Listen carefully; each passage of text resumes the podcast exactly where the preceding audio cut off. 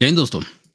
आज हम लोग बात करेंगे एक बहुत ही इंटरेस्टिंग टॉपिक पर, जिसका नाम है मनी लॉन्ड्रिंग और मनी लॉन्ड्रिंग हम लोग बात करेंगे, इस पर आज मैं बताऊँगा आप लोग मनी लॉन्ड्रिंग कैसे की जाती है स्पेशली इंडिया में कैसे होती है, और बॉलीवुड में कैसे होती है, और आज तक जितनी भी चीज़ें हो रही हैं, वो कैसे मनी लॉन्ड्रिंग से लिंक होती हैं।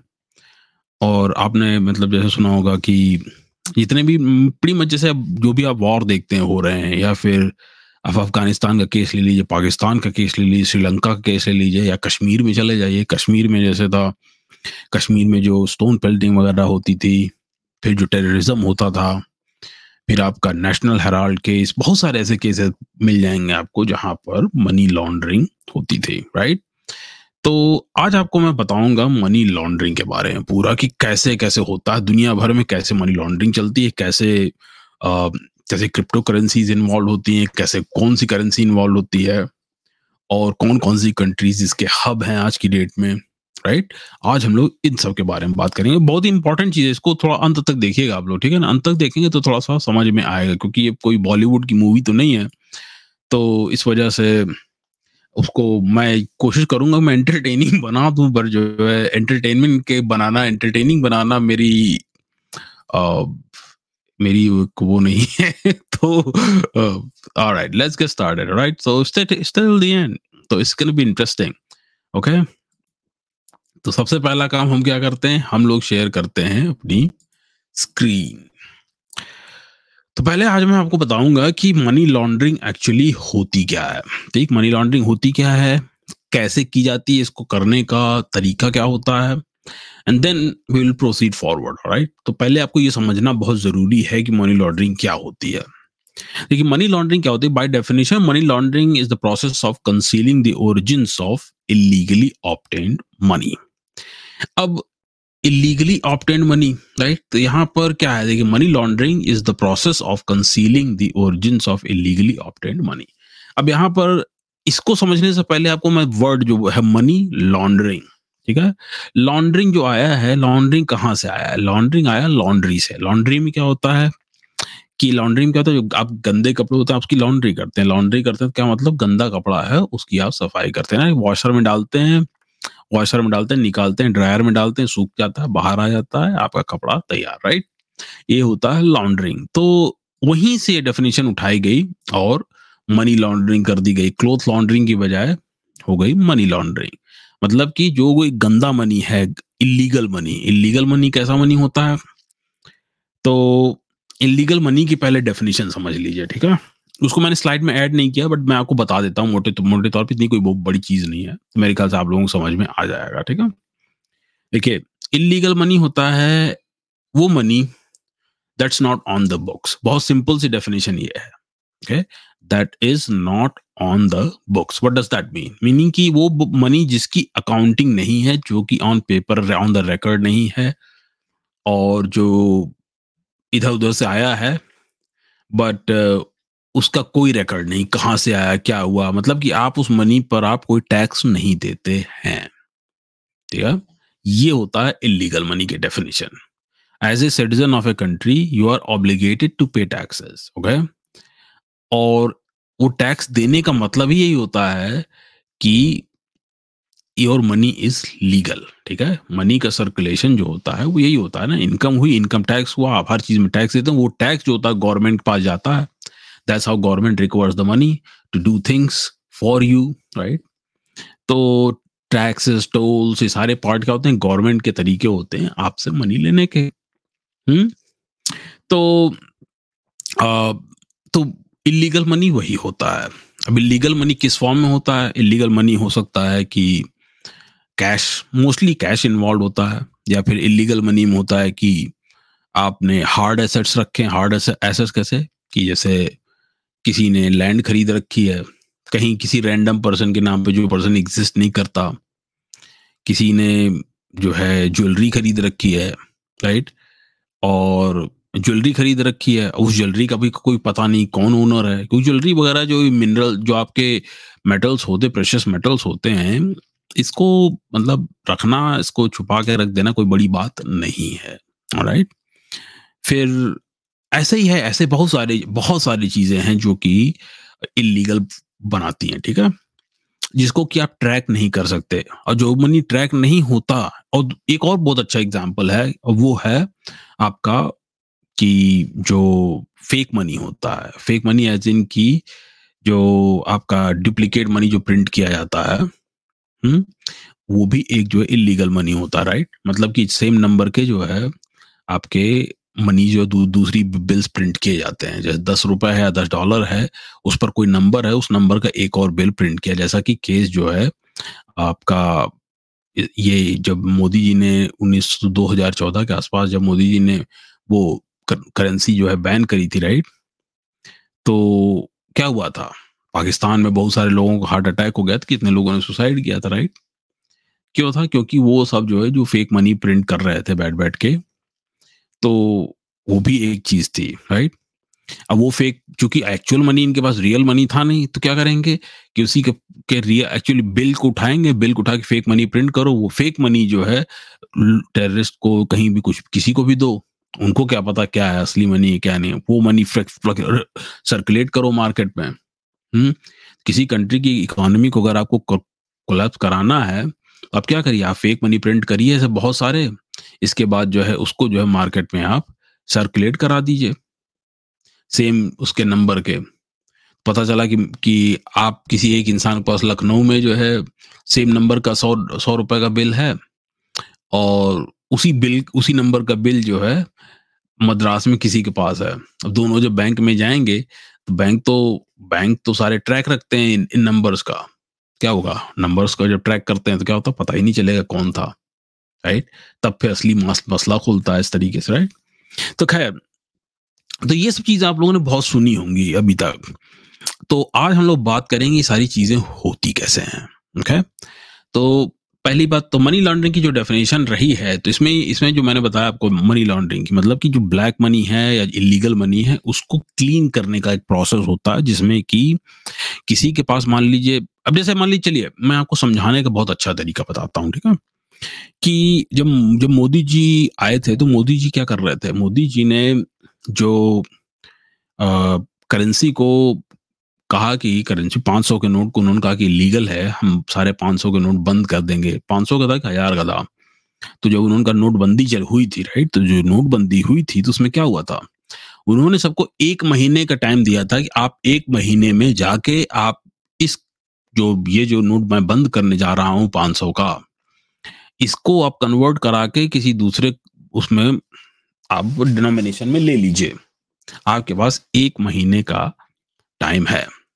आप लोग याद होगा राइट तो उसमें क्या हुआ था कि क्यों किया गया था ऐसा? इसलिए किया गया था ताकि जो जो भी लोग हैं, जिन लोगों के पास जो खूब सारा कैश पड़ा हुआ है तो वो अगर करा सकते हैं अपना सारा सारा कैश जो है लीगल उसमें, तब तो ठीक है। उससे क्या होगा कि आपका जो है, आप जाएँगे, बैंक से कराएँगे, क्या होगा उससे? फिर आपका सारा का सारा इलीगल मनी जो है वो ऑटोमेटिकली लीगल हो जाएगा। गवर्नमेंट के पास क्या होगा? अब गवर्नमेंट क्या करेगी? गवर्नमेंट उस पर टैक्स डालेगी राइट तो मोदी जी ने वो मौका जो लोगों को दिया था, वो खुद कहा था कि जितने भी लोग करप्शन कर रहे हो, जितने भी लोग मनी लॉन्ड्रिंग वगैरह में इन्वॉल्व हो, मैं आज सबको एक महीने का टाइम देता हूँ कि सारा का सारा मनी जो इलीगल मनी है उसको आप लीगल तरीके से लीगल करा लीजिए। ठीक है? ये बात उन्होंने, जो नोटबंदी कराई गई थी, उस नोटबंदी का एक्चुअल मतलब यही था कि लीगल तरीके से इलीगल मनी को आप लीगल बनाइए, वरना deal with it there will be problem right ये बात उन्होंने कही थी। तो वो क्या था? वो मनी लॉन्ड्रिंग का ही तरीका था। लेकिन लीगल तरीका कहा गया था, इसको लीगल तरीके से हम लोग करेंगे। लीगल मतलब कि कैश को उठाइए बैंक में जमा करिए और कोटा पूरा।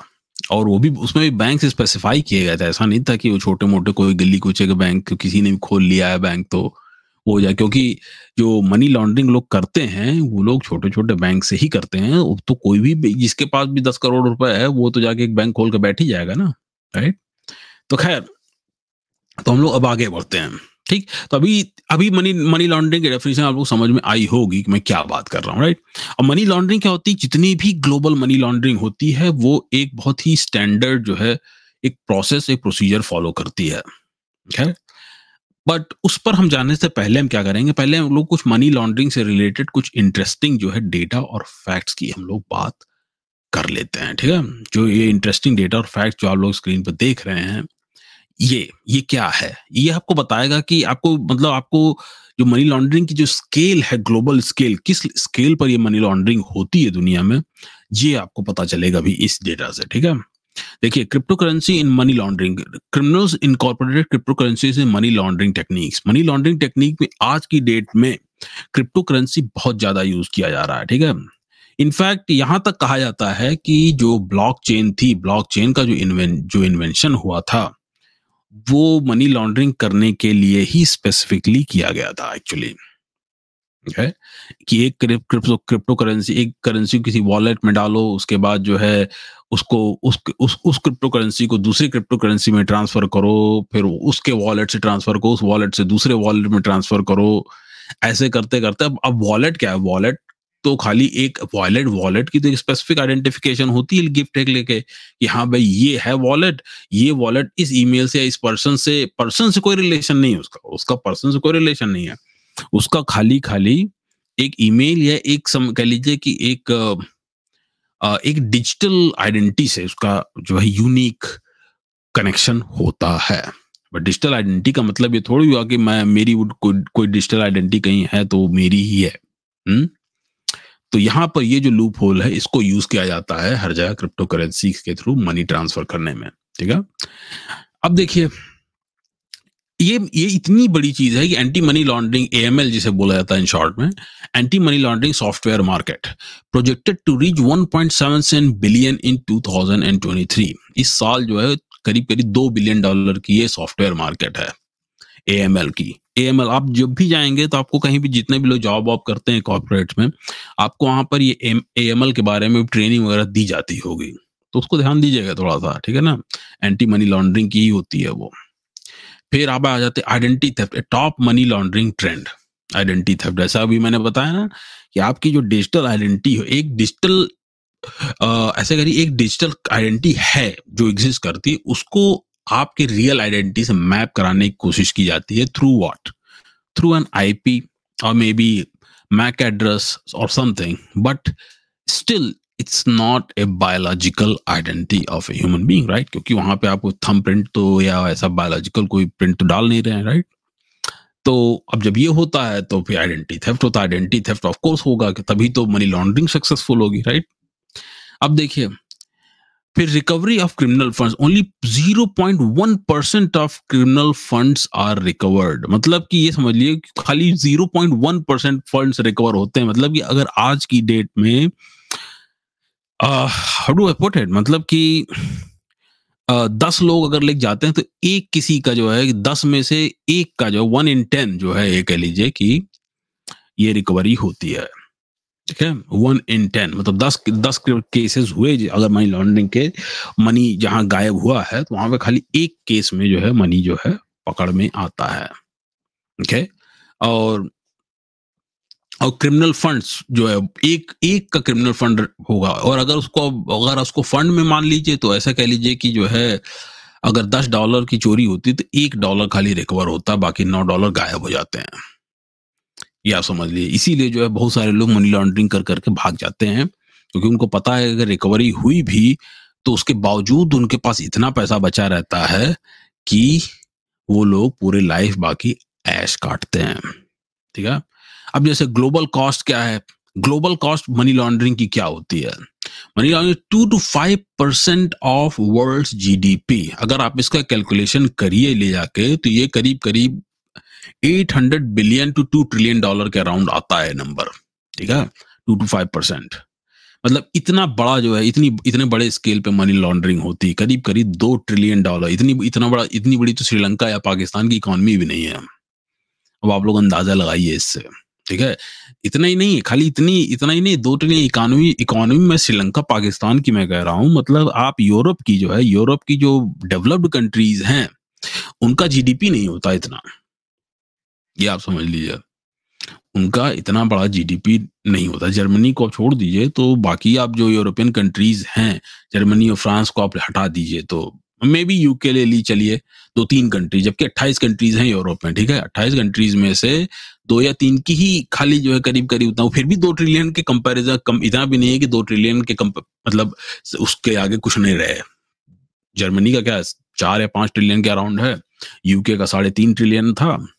और फ्रांस का भी ढाई तीन तीन ट्रिलियन डॉलर अराउंड फ्रांस का भी था राइट अब बाकी जो कंट्रीज़ जो डेवलप्ड कंट्रीज़ सो कॉल्ड हैं, उनकी इकोनॉमी भी इतनी बड़ी नहीं होती जितने का, जितना ये मनी लॉन्ड्रिंग हो रही है। अंदाज़ा इससे आप लोग लगाइए। हाँ? अब देखिए अब कहने की जहाँ तक है US money laundering legislation first country to make money laundering illegal in 1986 US was the first country to make money laundering illegal in 1986 वो तो है ही है मनी लॉन्ड्रिंग को ये ये सबसे पहले तो यही इलीगल बनाते हैं क्योंकि इन्हीं के सबसे पहले होती है। इनको सबसे पहले सबसे पहले इन्हीं को समझ में आया तो तो इसी वजह से इन्होंने सबसे पहले उसको लीगल भी बनाया राइट और खैर बट बट जो है डेटा और फैक्ट्स के लिए जो है, ये इंटरेस्टिंग चीज़ है जानना कि आपका, कि मनी लॉन्ड्रिंग यूएस ने 1986 में इलीगल डिक्लेयर करी थी। Bank fines in 2019 almost 10 billion dollars for anti money laundering policy violations मतलब 10 बिलियन डॉलर जो है, अब तक जो है 2019 में खाली जो डाले गए थे एज ए फाइन और एक जो है 2018 2019 में आप लोगों को ध्यान होगा, पता नहीं, कितनों को पता कि नहीं, एक वेल्स फार्गो में से केस हुआ था फेक अकाउंट्स का, जिसमें कि करीब करीब मिलियन फेक अकाउंट जो है वेल्स फार्गो में क्रिएट किए गए थे। और किसी को इन्वेस्टिगेशन के बाद भी नहीं पता चला अभी तक कि वो फेक अकाउंट्स क्यों क्रिएट किए गए थे। अब आप लोग अंदाज़ा लगा लीजिए क्यों क्रिएट किए गए होंगे, ठीक है? स्टेजेस ऑफ़ मनी लॉन्ड्रिंग इस पर हम लोग अभी बात करेंगे प्लेसमेंट लेयरिंग एंड इंटीग्रेशन इस पर हम लोग अभी बात करेंगे आगे इसको मैं समझाऊँगा आपको बड़े अच्छे से। और अब देखिए 2019 में cryptocurrency in 2019 2.8 billion dollars in bitcoin moved by criminals अब ये सोचिए क्रिमिनल्स ने 2019 में करीब करीब तीन बिलियन डॉलर जो है बिटकॉइन में मूव किया है। अब ये तो खाली कर ली जो है, ये बिटकॉइन को अगर हम एक हार्ड करेंसी मान के चलें तो इतना जो है इन्होंने खाली बिटकॉइन से मूव किया जिसका कि आगा पीछा पता नहीं है हमें, ठीक है? अब आप अंदाज़ा लगाइए कि इसके बाद जो है और कितनी चीज़ें, कितनी इनके पास एसेट्स होंगे और कितनी चीज़ें होंगी जो कि इन्होंने मूव की होंगी? मतलब कितना बड़ा मतलब दो ट्रिलियन डॉलर के करीब करीब कैलकुलेशन है तो अब अंदाज़ा लगा लीजिए।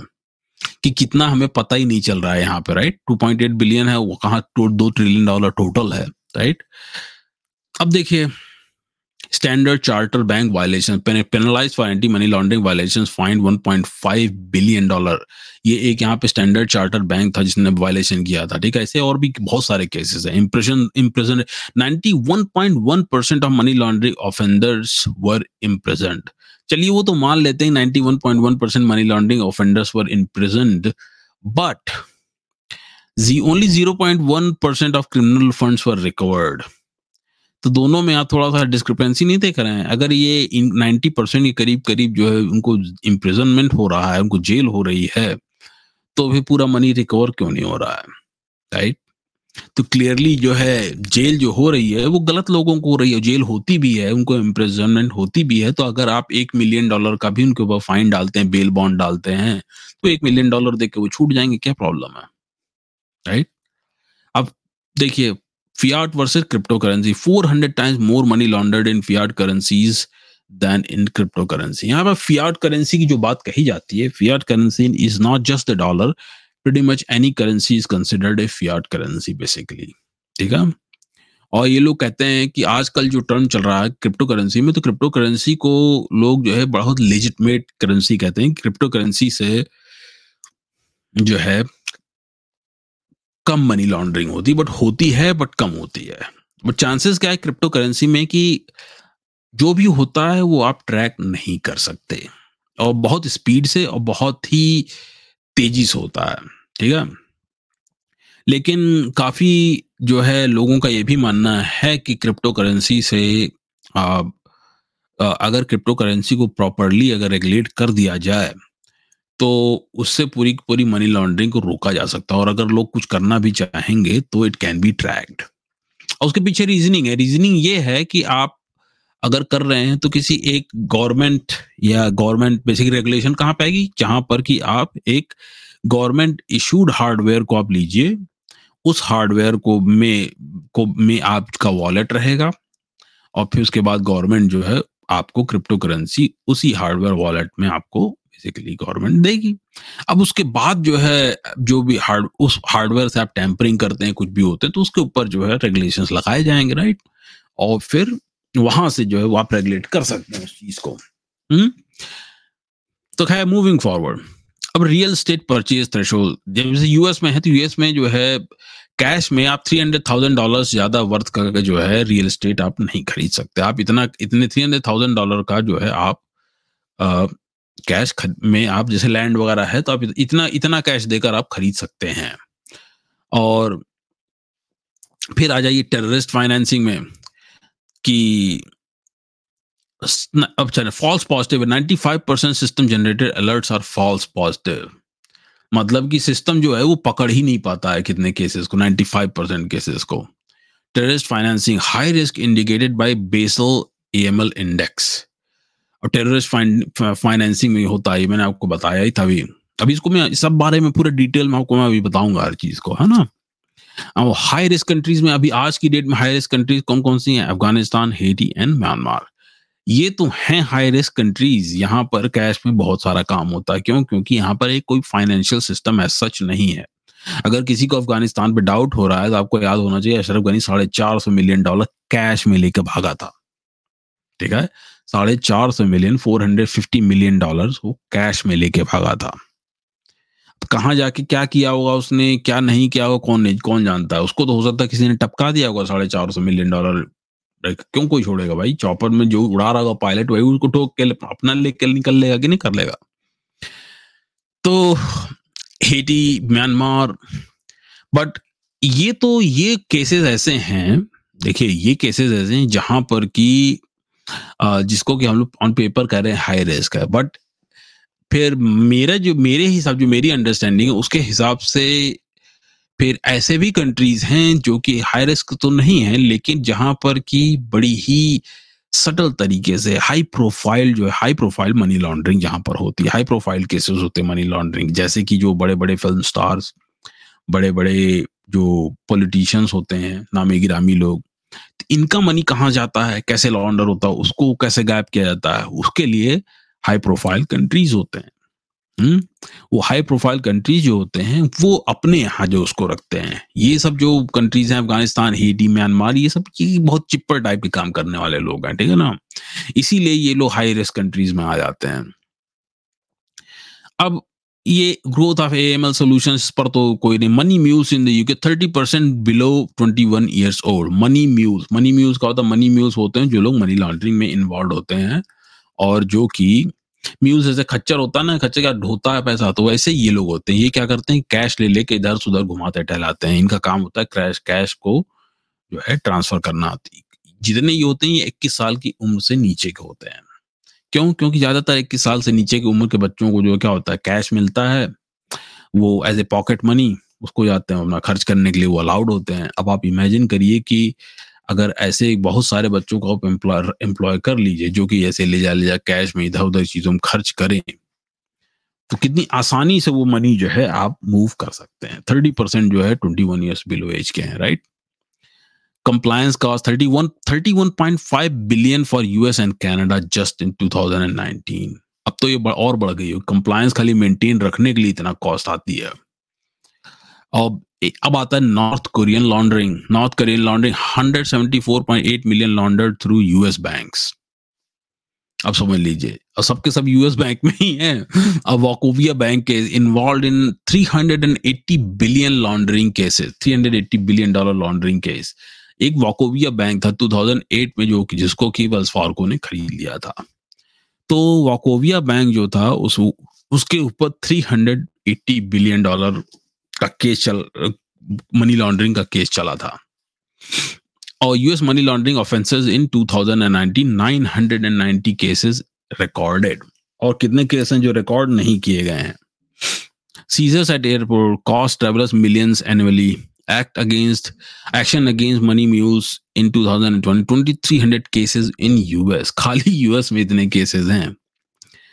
और state statistic Florida has the highest number of offenders decrease in offenses 13% decrease in 2019 compared to 2018 average sentencing in 2070 months for money laundering 70 months 70 months मतलब कि आपका मतलब छह साल करीब करीब समझ लीजिए कि और undetected laundering ninety percent remains undetected अब अंदाज़ा लगा ये नाइन्टी परसेंट जो है अनडिटेक्टेड होता है, जो मैं आपको भाई कैलकुलेशन बता रहा था राइट कि नाइन्टी परसेंट मनी का पता ही नहीं रहता कहाँ गया।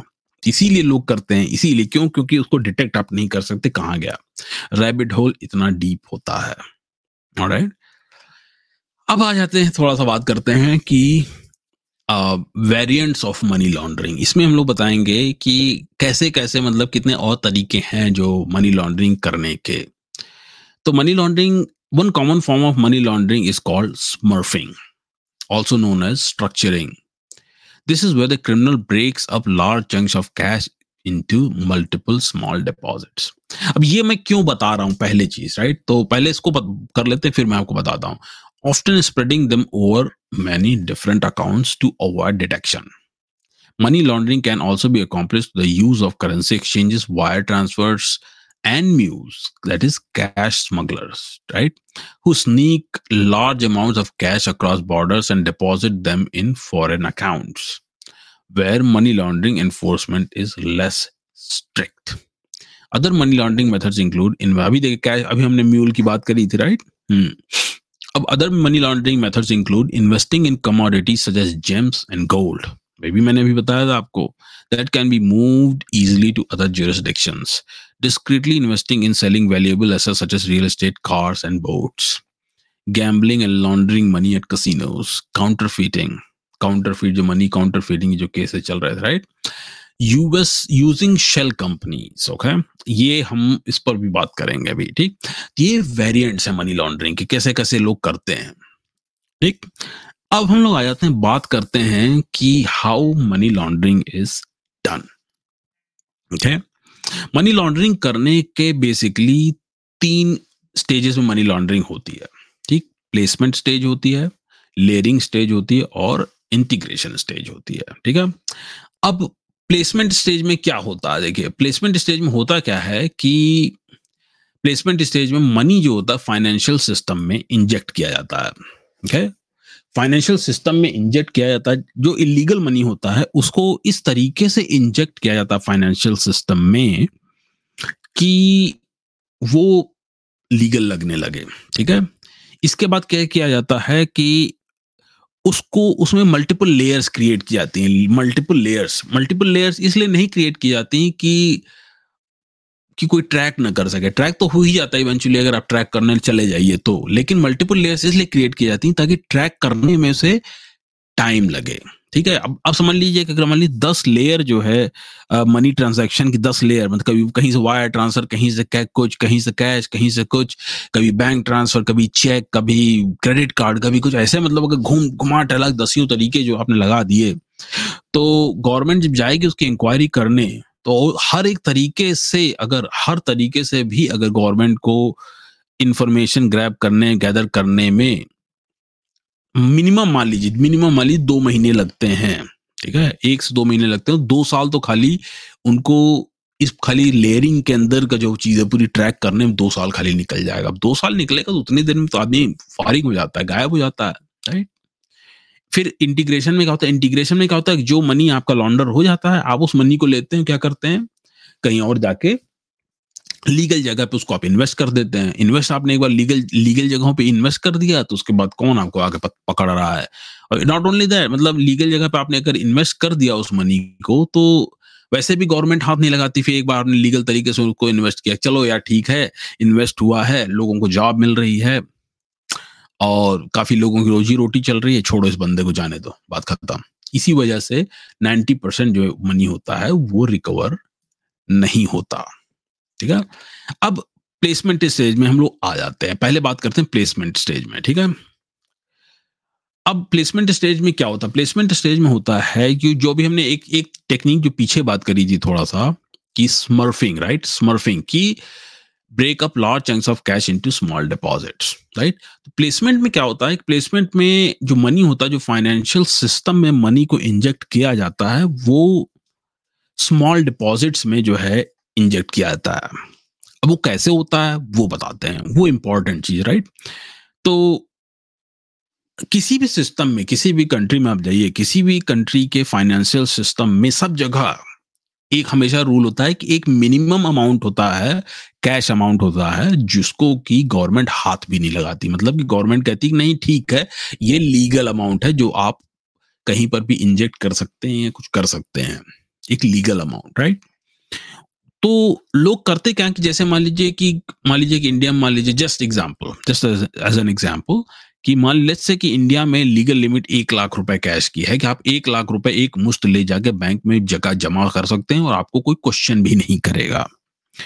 तो ए के लिए अदरवाइज़ जब भी आप ज़्यादा अमाउंट करिए तो बैंक के एम्प्लॉयज़ को प्रॉपर एएमएल की जो है ट्रेनिंग दी जाती है। ए क्या है? एंटी मनी लॉन्ड्रिंग तो एंटी मनी लॉन्ड्रिंग की जो ट्रेनिंग दी जाती है तो आपको जब जाएँगे डिपॉजिट करने तो कैशियर्स आपको देखेंगे और आपका आईडी वाईडी ले लेंगे। इसके बाद वो क्या करते हैं, उसके लिए सीक्रेट कोड होता है। कभी आपको बताएँगे नहीं कि जो है कि आपको उन्होंने फ्लैग कर दिया नहीं। आपको कुछ करेंगे मैनेजर के पास जाएँगे, सब करेंगे, आपको फ्लैग कर देंगे। इसके बाद ठीक है सर, आपको हो गया काम, जा सकते हैं। अब इसके बाद वो क्या करते हैं, जाके ईडी को रिपोर्ट कर देते हैं। ठीक है? तो ऐसे होता है काम। But coming back to the point तो जो जो मिनिमम अमाउंट है मान लीजिए एक लाख रुपए का जो मैक्स अमाउंट है जिसको कि आप जिसको गवर्नमेंट कहती है नहीं ये लीगल है आप लेके जाइए कोई बात नहीं है। तो मान लीजिए किसी के पास दस लाख रुपए है तो क्या करेंगे? उसको एक लाख की जगह वो क्या करेंगे? उसको पचास पचास हज़ार के उसमें ब्रेक कर देते हैं ठीक है? पचास पचास हज़ार के, के बंडल में ब्रेक किया अब इसके बाद क्या करते हैं? वो पचास हज़ार क्या करेंगे? ये जाके जो छोटे से छोटा बैंक होगा जहाँ पर कि पचास हज़ार डॉलर पचास हज़ार रुपए जमा करना हो, करा, आप करिए तो बैंक आपसे क्वेश्चन भी नहीं करे। क्यों? क्योंकि बैंक को पैसा चाहिए ना। बैंक चलते कैसे हैं? वो पैसे से चलते हैं। आप जो पैसा डिपॉजिट करते हैं बैंक उससे चलता है। सीधी सीधी बात होती है, उस मनी को लेते हैं, उसको इन्वेस्ट करते हैं, फिर जो रिटर्न ऑफ़ इन्वेस्टमेंट होता है, उससे जो है बैंक चलता है राइट तो और फिर उसी को जो है, उसी का थोड़ा मोड़ा इंटरेस्ट आपको वो देते हैं। और आप ऑनलाइन जाते हैं वेबसाइट पे जाके एक नंबर देखते हैं, कहते हैं हाँ मेरा पैसा सेफ़ है यहाँ पे। हम्म? वो भी एक अलग चीज़ है, उस पर भी हम लोग कभी बात करेंगे, लेकिन अभी इस पर पहले बात कर लेते हैं। तो स्मॉल टू बैंक तो स्मॉल कोई छोटा सा बैंक कहीं खोजा किसी ने? कि जैसे कि कह लीजिए कि झारसुगड़ा बैंक या फिर कोई मैं कुछ फनी सा नाम खोज रहा हूँ। ऐसे कह लीजिए कि पनौती बैंक। चलिए पनौती बैंक। कोई पनौती बैंक है राइट अब पनौती बैंक छोटा सा कोई बैंक है और वहाँ जाके आपने दो, चार, पाँच, दस लोग जो डिफरेंट डिफरेंट लोग हैं, वो नियर अबाउट पचास हज़ार के अमाउंट को ले, लेके गए, वहाँ जाके लोगों ने डिपॉजिट कर दिया ऐसे। तो क्या हुआ? दस लाख वहाँ डिपॉजिट हो गया। फिर इसी तरीके से उन्होंने कहीं और जाके दूसरे छोटे छोटे बैंक खोजे थ्रू आउट द कंट्री और सब जगह जा, जाके उसको मनी को इन्होंने डिपॉजिट कर दिया उठा के राइट एक तरीका ये हुआ। दूसरा तरीका हुआ कि बाइंग मनी ऑर्डर्स अब एक चीज़ ये ध्यान दीजिए कि बाइंग मनी ऑर्डर्स कैसे मतलब प्लेसमेंट कैसे किया जाता है, ठीक है? प्लेसमेंट ऐसे किया जाता है कि मनी ऑर्डर जैसे मनी ऑर्डर होता है या फिर काफ़ी जॉब्स होती हैं जहाँ पर कैश आपको पेमेंट कैश कह रहा हूँ चेक में पेमेंट होता है। जैसे एटलीस्ट यूएस में होता है कि काफ़ी ब्लू कॉलर जॉब होती हैं ब्लू कॉलर जॉब्स होती हैं तो उनका चेक में पेमेंट होता है। या फिर ऐसे कह लीजिए कि कोई होमलेस इंसान है, या कोई इंसान है जिसने बैंक फ़ाइल करी हुई है, ठीक है? यहाँ पर ही सफंडे होते हैं। बैंक फ़ाइल करने का मतलब क्या हुआ कि आपने, आपका आपकी क्रेडिट रेटिंग काफ़ी नीचे चली गई। तो आप बैंक फ़ाइल करते तो उससे क्या होता है कि आप जो है, आपको वो सारे जो लोन्स होते हैं, आपके ऊपर जो डेट्स होते हैं, वो सारे डेट आपके जो है, फिर आपको कोई फोर्स नहीं कर सकता वो डेट पे करने के लिए। और you are not obligated to pay those debts और फिर जो है, लेकिन you are not going to get any further loan either ये भी बात होती है। तो आपके सारी जो फाइनेंशियल ट्रांजेक्शन होते हैं, वो ऑन द स्पॉट जो होते हैं, वो सीज कर जाते हैं, जैसे आप बैंक फ़ाइल करते हैं तो। तो तो ऐसे भी लोग होते हैं जो ये सब काम नहीं कर पाते तो वो लोग, उनको क्या होता है, उनको जो है चेक दिया जाता है। तो आप कहीं जाके काम करेंगे तो उनको चेक दे दिया जाता है, ठीक है भाई, ये लीजिए चेक अब जब आपने बैंक फ़ाइल कर दी है, या आप होमलेस हैं, या आप इतने गरीब हैं, आपका बैंक अकाउंट नहीं जैसे भी इंडिया में था, कितने गरीब लोग थे जिनका बैंक अकाउंट नहीं था राइट तो अब जब ये सब नहीं है तो वो मनी कहाँ डिपॉजिट करेगा? कैसे मनी वो चेक से तो खाएगा नहीं राइट तो उसको पैसे चाहिए। तो उसके लिए भी क्या होता है, ऐसी कंपनीज़ होती हैं जो कि वो आपसे चेक लेती हैं और आपके, उसके बदले आपको कैश देती हैं। ऐसे ही बहुत सारी कंपनी जैसे जैसे यूएस में एक कंपनी है कैश एडवांस अमेरिका ऐसे बहुत सारे जो है, हैं, जो कि आपका मनी ऑर्डर होगा या आपका चेक होगा, उसको लेती हैं। In in return of certain amount of fees वो क्या करते हैं कि आपको कैश दे देते हैं। ये टेक्निक होती है, ठीक है? तो लेकिन यहाँ क्या होता है कि ऐसे में, ऐसे ये भी होता है, इससे भी क्या होता है, इससे जहाँ पर भी जो है आप इलिसिट कैश जो होता है आप लिए, आपकी कंपनी को जो है एक कहीं से किसी ने पीछे से कैश दिया कि चलिए हंड्रेड मिलियन डॉलर का कैश दिया। अब आप क्या कर रहे हैं कि लोगों से ले रहे हैं बुक्स में दिखा रहे हैं, लेकिन वो जो कैश आपके पास पड़ा हुआ है, वो कैश उठा उठा दे रहे हैं इलीगल जो है। और वो कैश जो है लोग ले लेके एंजॉय कर रहे हैं। गरीब आदमी पास चला गया तो उसको कोई कुछ नहीं कह रहा। लेकिन वो खुद भी मनी लॉन्ड्रिंग का एक तरीका होता है। फिर जैसे आपको बताता हूँ, जैसे कि आप लोगों ने, पता नहीं कितने लोगों ने देखा कि नहीं जैसे वेंडिंग मशीन होती हैं। वेंडिंग मशीन में क्या होता है कि वेंडिंग मशीन में कैश डाला जाता है कॉइन डाला जाता है या कैश डाला जाता है, ठीक है? अब उसके बदले में आप क्या करते हैं, कुछ ड्रिंक या कुछ भी आपको लेना हो तो आप लेते हैं। वो भी एक तरीका है। कि कितने, लेकिन आपके पास कितनी वेंडिंग मशीन आप ऐसी वेंडिंग मशीन बहुत सारी लगा सकते हैं, ठीक है? फिर जैसे गैम्बलिंग होती है गैम्बलिंग में जैसे स्लॉट मशीन होती हैं स्लॉट मशीन क्या होती हैं? मिनिमम एक डॉलर दो डॉलर तीन डॉलर या चार डॉलर कुछ कुछ में पाँच डॉलर तक होता है। आप जाइए बैठी पाँच डॉलर डालिए स्लॉट मशीन में, हो गया। अब ये सारी चीज़ें क्या होती हैं? जो भी जो भी चीज़ ये है, ये कैश मनी को लेती है, और कैश मनी को वो सिस्टम में इंजेक्ट कर देती है। गैम्बलिंग में क्या हुआ? आपने स्लॉट मशीन के थ्रू उसको सिस्टम में इंजेक्ट किया। कहीं पर किसी और जगह क्या हुआ?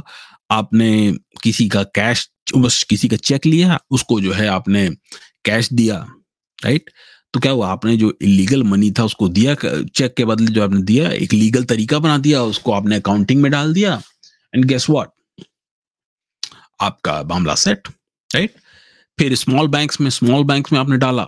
जहाँ पर कोई ट्रैक नहीं करने वाला है। फिर आपने क्या किया कि आप गए आपने जब जब मनी एक बार प्लेस हो जाता है मनी को पहला काम जो होता है फाइनेंशियल सिस्टम में जो प्लेस करने का काम होता है यही थोड़ा सा ट्रिकी होता है।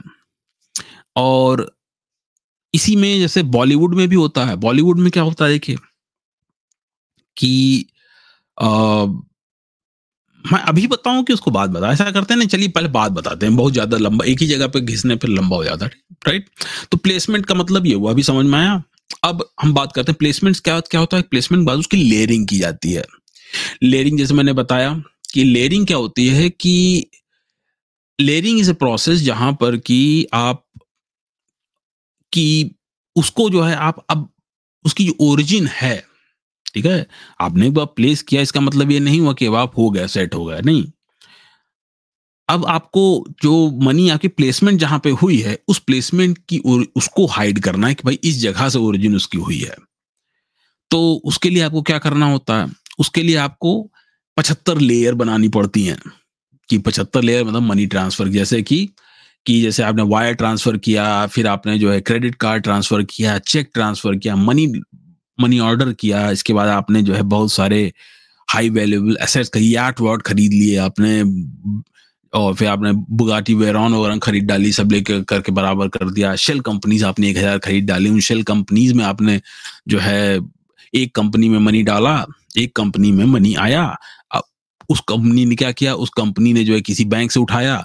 उसके बाद दूसरी शेल कंपनी ने जो है सेम कि मतलब फिर मनी किसी और दूसरे, उन्हीं जो छोटे छोटे बैंक थे, उन्हीं में से किसी एक दूसरे बैंक से मनी उठाया। फिर इन सारे शेल इन सारे मनी को, इस सारे मनी क्या आपस में कंबाइन करके इन्होंने क्या किया कि वो इंटीग्रेट किया गया। वो सारा मनी क्या हुआ कि वो लिया गया, उसको जो है डिफरेंट डिफरेंट बिजनेसेस में इन्वेस्ट किया गया रियल एस्टेट में इन्वेस्ट किया गया, उसके जो है लग्जरी एसेट्स खरीदे गए।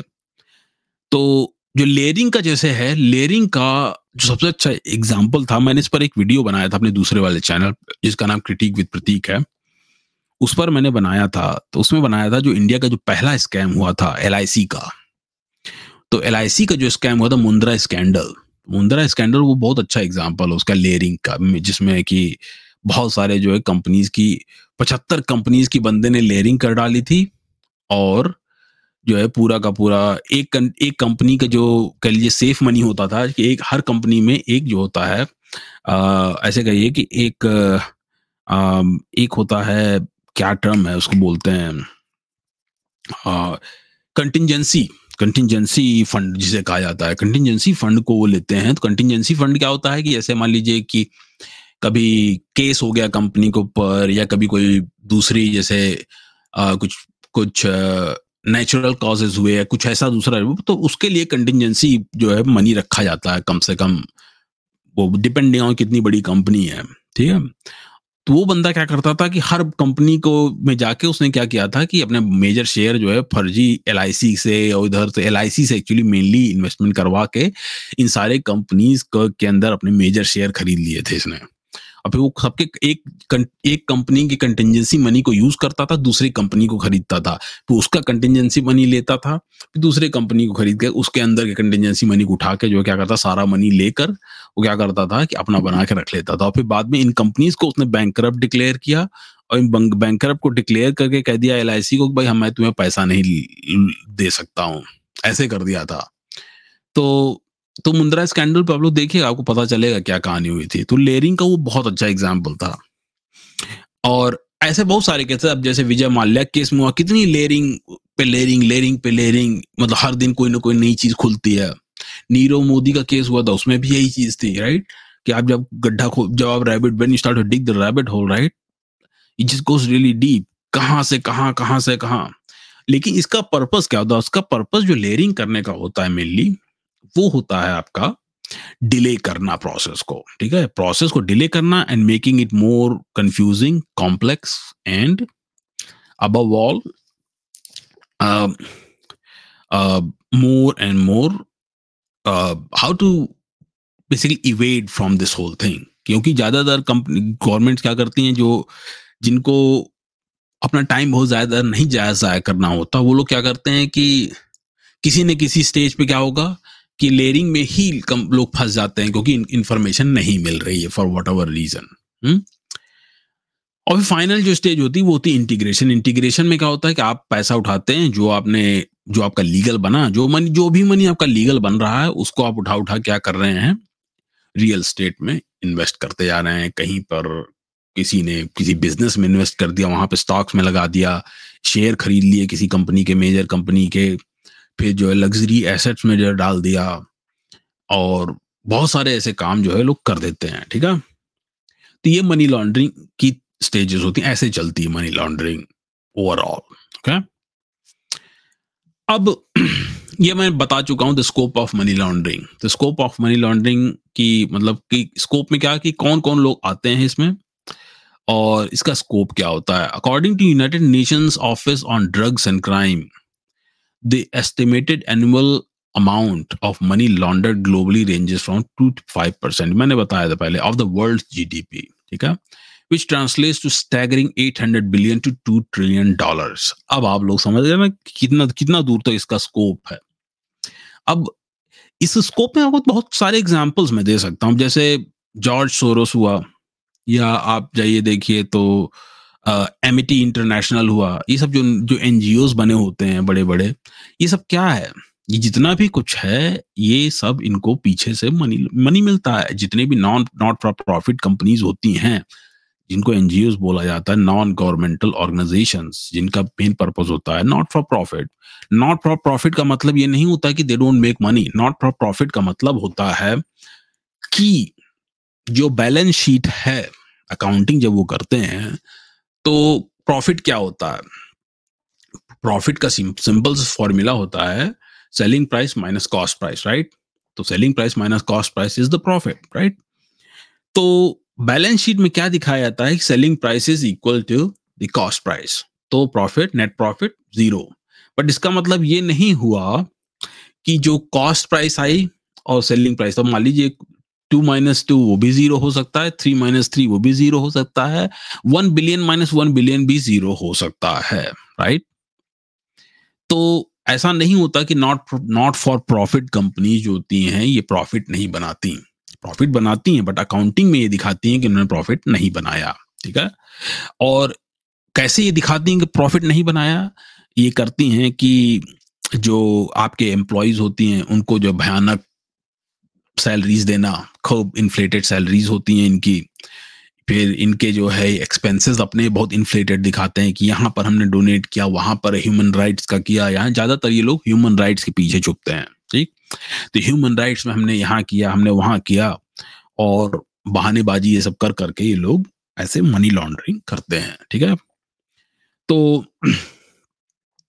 तो इस तरीके से जो है, आपको जो लीगल टाइप के जो नॉन प्रॉफिट ऑर्गेनाइजेशंस दिखते हैं, ये यही होते हैं। अब जैसे कि इंडिया में जब मोदी जी आए तो मोदी जी ने क्या किया? मोदी जी ने, मोदी गवर्नमेंट ने उठा के बहुत सारे एनजीओ को बैन किया।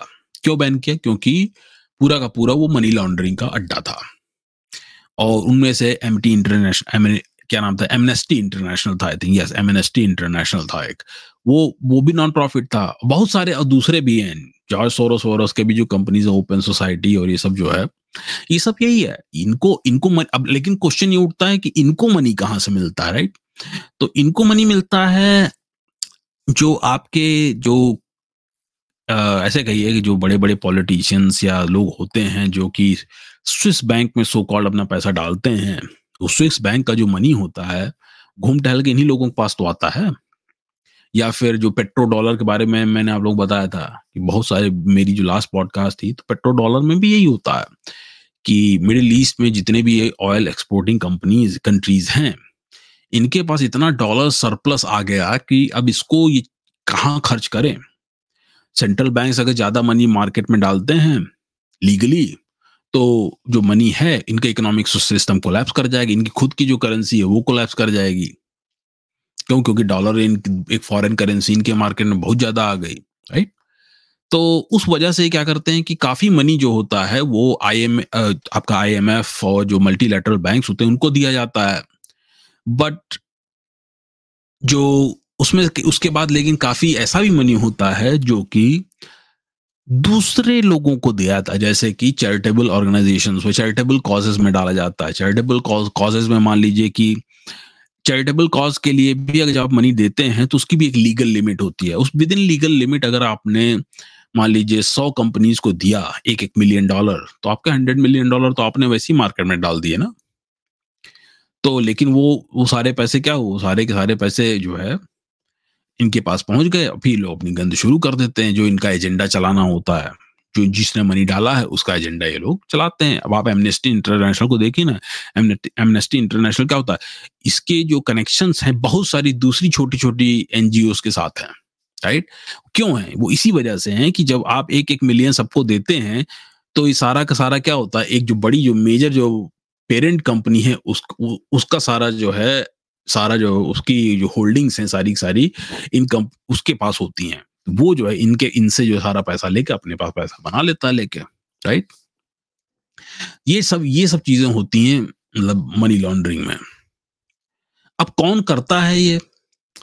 तो इसमें बहुत सारे लोग हैं मतलब एक किसी को कहा जाए ऑर्गेनाइज क्राइम ग्रुप्स हैं कॉरपोरेट एंटिटीज हैं नॉन प्रॉफिट एंटिटीज हैं करप्ट पॉलिटिशियंस हैं टेररिस्ट ऑर्गेनाइजेशन हैं इंडिविजुअल क्रिमिनल्स हैं हाँ? और तो अब इसमें आ जाते हैं, हम लोग बात करते हैं current hubs of money laundering तो current hub of money laundering जो है, पहले देखिए एक टाइम था कि दो हज़ार जब जब मिलेनियम शुरू हुआ था 2000 2000 से लेके 2008 तक अराउंड 2008 तक, आपका मिडिल ईस्ट जो था, जिसमें कतर, सीरिया, साइप्रस और टर्की ये सारे कंट्रीज़ जो थे, ये लोग मनी लॉन्ड्रिंग का बहुत बड़ा हब हुआ करते थे। ठीक है? इस पर मैं कई बार बात कर चुका हूँ। और ये लोग क्या करता मतलब इन लोगों यहाँ से सारा का सारा मनी आता था और फिर जो है, ये दूसरे दूसरे कंट्रीज़ में जाता था इनकी गंदगी को साफ़ करने के लिए। और जितने भी मतलब ये समझ लीजिए जितने भी डेवलप्ड कंट्रीज़ हैं आज की डेट में, जैसे चाहे यूएस हो, चाहे यूके हो, और कोई भी, सारे के सारे क्या करते हैं, इनका सबका मनी जो होता है, इन्हीं सब कंट्रीज़ में, इनके जो बड़े बड़े पॉलिटिशियन से ऑलिगार्क से बिजनेसमैन होते हैं, इनका सबका मनी यहीं पे, इधर ही पड़ा होता है। या फिर जो यहाँ पे पड़ा होगा, या फिर लैटिन अमेरिका की कंट्रीज़ में, जैसे कि जहाँ पे जैसे एक बार पैनमा लीक हुआ था, याद आपको होगा? पैनमा लीक जिसमें बहुत सारे लोग आए थे, अमिताभ बच्चन रोने लगे थे जिसमें, वो भी था। तो पैनामा पेपर्स था। पैनामा पेपर भी कुछ नहीं था मनी लॉन्ड्रिंग ही थी सारी सारी। हुँ? तो लेकिन अभी जो लेटेस्ट है, ठीक है, मैं आपको एक अपनी जो स्क्रीन अभी शेयर करता हूँ, उसमें बताता हूँ मैं आप लोगों को कि क्या है एक्चुअली है ना? तो let me show you top ten countries with highest money laundering risk देखिए overall score out of ten चार 8.14 Myanmar 8.13 Democratic Republic of Congo Congo में ऑफ़ कोर्स होगा। Republic of Congo 7.91 Mozambique 7.88 Gabon 7.73 Guinea Bissau 7.69 Venezuela 7.63 Laos 7.44 ये top ten countries हैं। लेकिन इसका मतलब ये नहीं हुआ कि जो टॉप टेन में नहीं है, वो लोग गंदगी नहीं करते। हुँ? तो और फिर ऐसे ही आ जाइए top ten countries with lowest money laundering risk देखिए आइसलैंड 2.87 कोई फाइनेंशियल एक्टिविटी ही नहीं है तो फिर मनी लॉन्ड्रिंग कहाँ से होगी? फिनलैंड 2.9 से कुछ है ही नहीं तो होगा क्या? Same thing with Estonia Andorra 3.0 Sweden में 3.2 देखिए बढ़ रहा है जब से वहाँ पे, ओ, आपका इमिग्रेंट जो इलीगल इमिग्रेंट्स हैं, जो आपके रेफ्यूजीज हैं रेफ्यूजी क्राइसिस हुई, उसके बाद से देखिए बढ़ना शुरू हो गया है। Denmark three point three six three point three इनके एक्चुअली ये भी है ना कि इनके ये नंबर जो कम इसलिए भी दिखते हैं क्योंकि इनके कोई इकोनॉमिक एक्टिविटी नहीं होती। जब इकोनॉमिक एक्टिविटी इनके इनके खुद का टोटल जीडीपी प्रॉब्ली जो है सौ, दो सौ बिलियन डॉलर के करीब होता है, क्योंकि सब छोटे छोटे कंट्रीज़ हैं, सौ, दो सौ बिलियन डॉलर में इनका गुजारा चल जाता है। तब सौ, दो सौ दो सौ बिलियन डॉलर में अगर एक आध दो बिलियन डॉलर की मतलब बिलियन डॉलर की भी नहीं होती होगी बीस पच्चीस मिलियन डॉलर पचास मिलियन डॉलर का होगा तो इतने ज़्यादा ऑप्शंस नहीं होते जिसमें, जिससे कि आप जो है मनी लॉन्ड्रिंग कर सकें।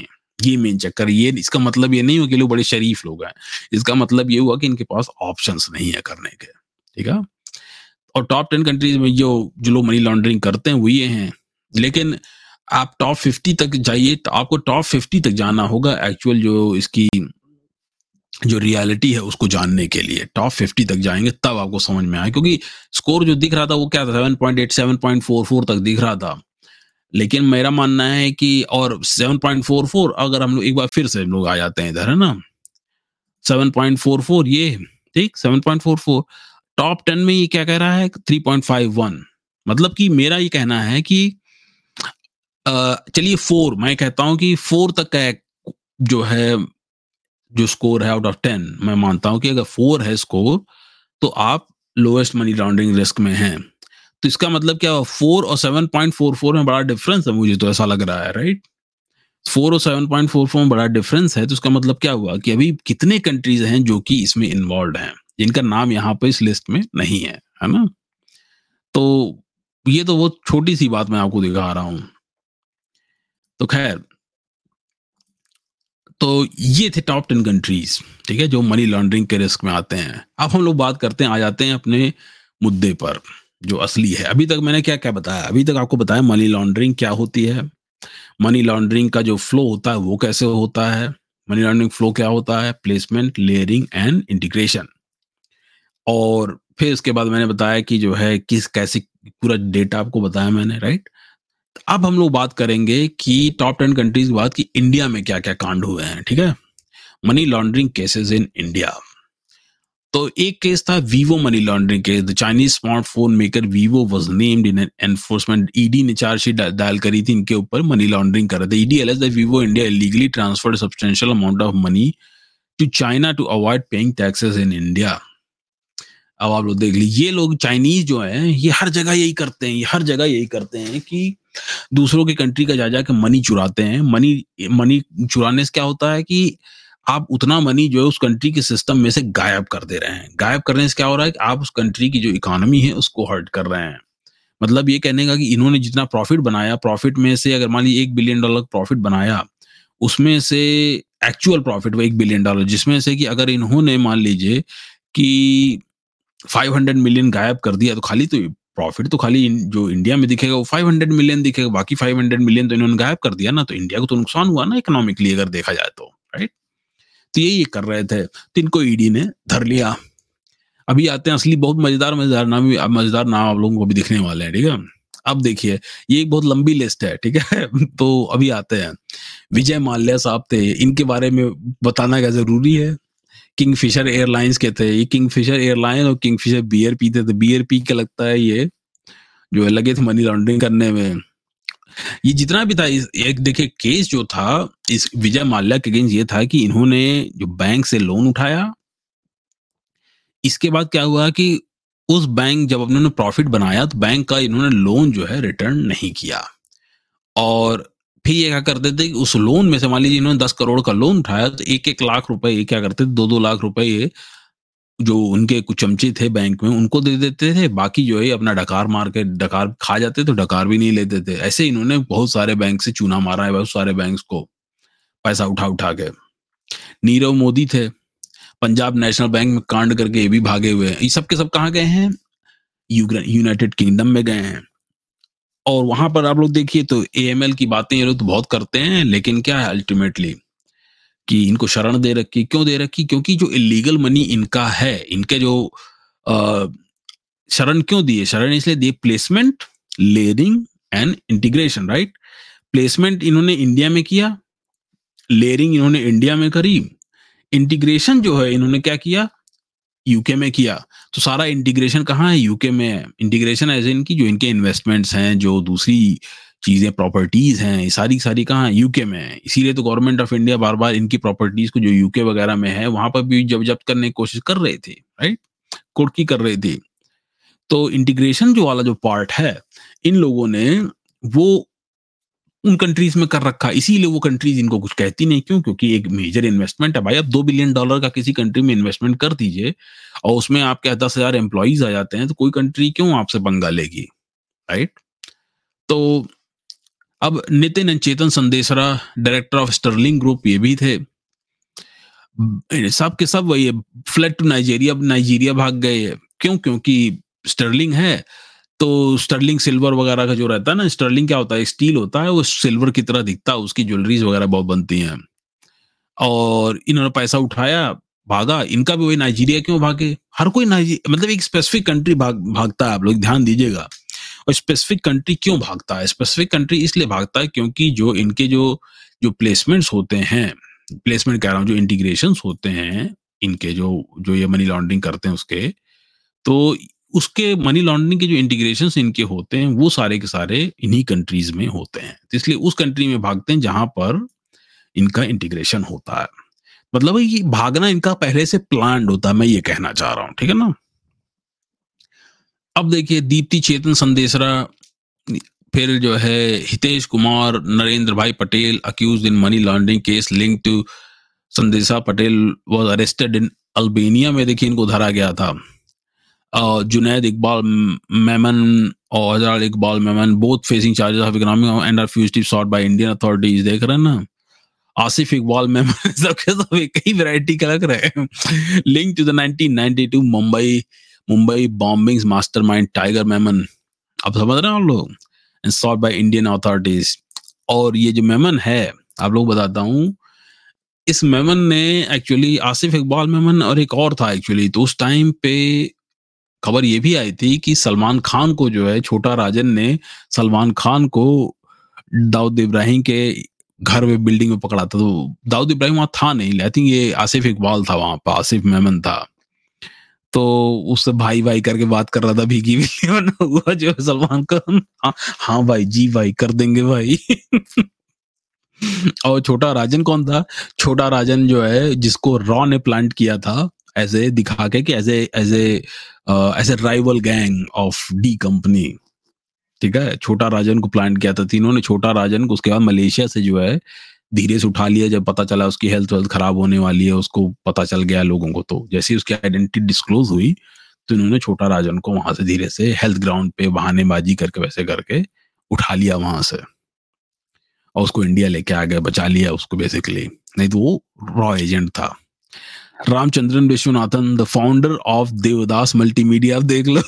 Devas Multimedia sorry accused of money laundering ऐसे ऐसे मठाधीश लोग हैं ये लोग। तो इतने बड़े बड़े केसेस हुए हैं इंडिया में, ठीक है? और उससे सारे केसेस का जो मदर लोड केस है, वो है आपका नेशनल हेराल्ड केस ठीक है? ये नेशनल हेराल्ड केस के बारे में, अगर अगर किसी को नहीं पता है नेशनल हेराल्ड केस के बारे में तो मुझे याद है वो वो इंडियन नहीं है, ठीक है? खाली आप मतलब मैं क्या कहूँगा पॉलिटिकल हो जाएगा। मैं पॉलिटिकल बनना नहीं चाहता हूँ लेकिन जो है, क्योंकि हमारी पॉडकास्ट पॉलिटिकल पॉलिटिकल नहीं है राइट तो अब नेशनल हेराल्ड केस क्या कहानी? नेशनल हेराल्ड केस क्या कहानी ये है कि जो एजेआई है एजेएल है, इसको बोलते हैं, क्या बोलते हैं एजेएल को? मैं आपको बताता हूँ। एजेएल होता है क्या? ये हमारे, ये एसोसिएटेड जर्नल्स लिमिटेड और समथिंग लाइक दैट एजीएल होता है, कि मैं बताता हूँ आपको क्या है कहानी इसकी। Yes Associated Journals Limited yes I was right तो एसोसिएटेड जो एजेएल है रंस तो एजेएल को इन्होंने मतलब कहानी क्या हो ये ये एक एक्चुअली मतलब ये इतना ज़बरदस्त प्रोसेस है, इतनी ज़बरदस्त, ऐसा लगता है राहुल गांधी ने मनी लॉन्ड्रिंग की कोई मनी लॉन्ड्रिंग फॉर डमीज पढ़ी, उसके बाद इन्होंने सीधा उसको उठा के यहाँ इम्प्लीमेंट कर दिया। मनी लो जो होता ना बुक्स आती हैं कि जावा फॉर डमीज और how to learn Java in twenty four hours how to learn PDF कुछ भी मतलब जो है। फॉर डमीज वो सब बुक्स आती है ना। योगा फॉर डमीज फिर और दूसरे जो डमीज करके तो वैसे ये भी है। इन्होंने पढ़ा मनी लॉन्ड्रिंग फॉर डमीज अरे मनी लॉन्ड्रिंग डमीज दोनों ही मेरे लिए फिट बैठते हैं। दोनों ही मेरे पे फिट बैठते हैं। तो इन्होंने उसको पढ़ा। अब बुक पढ़ी तो इनको समझ में आया कि यार प्लेसमेंट लेयरिंग और इंटीग्रेशन ये हमारा काम है। तो भाई साहब जो है, इन्होंने क्या किया कि जो आपका जो ये जो इन्होंने एसोसिएटेड जर्नल्स लिमिटेड जो कंपनी थी एसोसिएटेड लिमिटेड जर्नल्स कंपनी जो थी, ये जवाहरलाल नेहरू ने 1930s में कभी बनाई थी, ठीक है? और नेशनल हेराल्ड एक न्यूज़पेपर बहुत पहले चलता था, कांग्रेसियों का न्यूज़पेपर हुआ करता था, जिससे ये बैठ के खाली कांग्रेसियों की तारीफ़ करते थे जिसमें नेहरू जी ने लग दिमाग चलाया था अपना, कि भाई हमें जो है चाहिए जो कि हमारी तारीफ़ करे। तो 2008 में नेशनल हेराल्ड जो है, वो बंद हो जाता है। मतलब मुझे तो याद है कि मैंने खुद नेशनल हेराल्ड कई बार पढ़ा तो हमेशा कांग्रेसियों की तारीफ़ करता था तो मुझे भी नहीं समझ में आता था, ऐसा क्या हो रहा है कि ये लोग बड़ी तारीफ़ कर रहे हैं यार। तो कांग्रेस पार्टी क्या करती है कि करीब करीब नब्बे करोड़ जो है एजे को दे देती है, और ये बात सच है कि मतलब उसको पे कर दे लाइबिलिटीज उसमें तो एजीआई एजेएल जो है उसको ओ करता था कांग्रेस पार्टी को इतना मनी तो होता क्या है कि एक कंपनी अचानक कहीं बनती है यंग इंडिया करके, ठीक है? यंग इंडिया जो है और उसका शेयर जो है सेवेंटी सिक्स परसेंट शेयर जो है, वो सोनिया गांधी और राहुल गांधी खरीदते हैं। तो जब जो नब्बे करोड़ मनी दिया जाता है तो कांग्रेस पार्टी उस मनी को रिकवर नहीं कर पाती, ठीक है? तो अब कांग्रेस क्या करती है कि वो लोन जो होती सारा का सारा ट्रांसफ़र कर देती है नब्बे करोड़ का जो है यंग इंडिया को। तो अब ये जो पार्ट है Congress transfers loan of R rupees ninety crore recover from AJL to Young India at discounted rate of पचास लाख, ठीक है? ये बात थोड़ा समझने वाली बात, ठीक है? ये क्या है? यंग इंडिया जो बनाई गई थी कंपनी यंग इंडिया कंपनी बनाई गई थी एज ए रिकवरी कंपनी ठीक है? रिकवरी कंपनी ऐसे जैसे कि जो क्रेडिट कार्ड कंपनीज़ होती हैं तो जो क्रेडिट कार्ड के जो डिफॉल्टर्स होते हैं, जो लोग क्रेडिट कार्ड को पे नहीं कर पाते तो क्या होता है? क्रेडिट कार्ड कंपनीज़ क्या करती हैं कि वो जो लोन होता है, उसको वो किसी दूसरे कंपनी को जो वसूली करने वाले होते हैं बेसिकली जिन्हें हिंदी में कहा जाता है, उनको, उन कंपनीज़ को वो बेच देते हैं। ठीक है? और क्रेडिट कार्ड कंपनी उसको बेच देते जैसे मान लीजिए कि मैंने, मेरे पास मान लीजिए कि दस हज़ार डॉलर का क्रेडिट कार्ड बिल है, जो मैं पे नहीं कर पाया। वो पड़ा हुआ है एक साल, दो साल। तो उसमें क्या हुआ कि होगा कि एक जो कलेक्शन एजेंसीज है बेसिकली कलेक्शन एजेंसी जिसे कहा जाता है तो कलेक्शन तो कलेक्शन एजेंसी को कोई मान लीजिए कि किसी बैंक जिस बैंक का क्रेडिट कार्ड है, वो बैंक क्या करेगा? कलेक्शन एजेंसी को बोलेगा कि भाई, ये जो लोन है, ये मैं आपको दस हज़ार डॉलर का है, मैं आपको जो है दस हज़ार का दस हज़ार आप हमें दे दीजिए और आप हमसे ये ले लीजिए और जाइए, अब आप वसूली करिए। तो दस हज़ार तो दे दिया, लेकिन अब कलेक्शन एजेंसी क्या करेगी? कलेक्शन एजेंसी को प्रॉफिट बनाना है। तो कलेक्शन एजेंसी मेरे से कहेगी, भाई, सब इंटरेस्ट इंटरेस्ट सब मिला के जो आपका रेट है, वो दस हज़ार की जगह ये बीस हज़ार हो जाता है। तो आप हमें कितना देंगे? चलिए पैसा दीजिए हमारा राइट तो यंग इंडिया जो है जो यंग इंडिया थी, ये actually it was acting as a collection agency इसीलिए जो है, सारा का सारा नब्बे करोड़ का जो पूरा वो था यंग इंडिया को ट्रांसफ़र किया गया। यंग इंडिया को बोला गया कि आप जो है, हम हम खाली पचास लाख चाहते हैं, आप हमें पचास लाख दे दीजिए, फिर आप कैसे रिकवर करते हैं जो एजेएल है, उससे वो आपकी ज़िम्मेदारी हमारी ज़िम्मेदारी नहीं है फिर वो।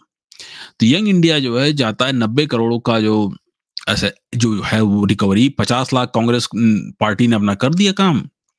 और यंग इंडिया कांग्रेस पार्टी को पचास लाख पे कर देती है। अब जो है, Congress writes off balance 89.5 crore and closes loan Congress क्या करती है?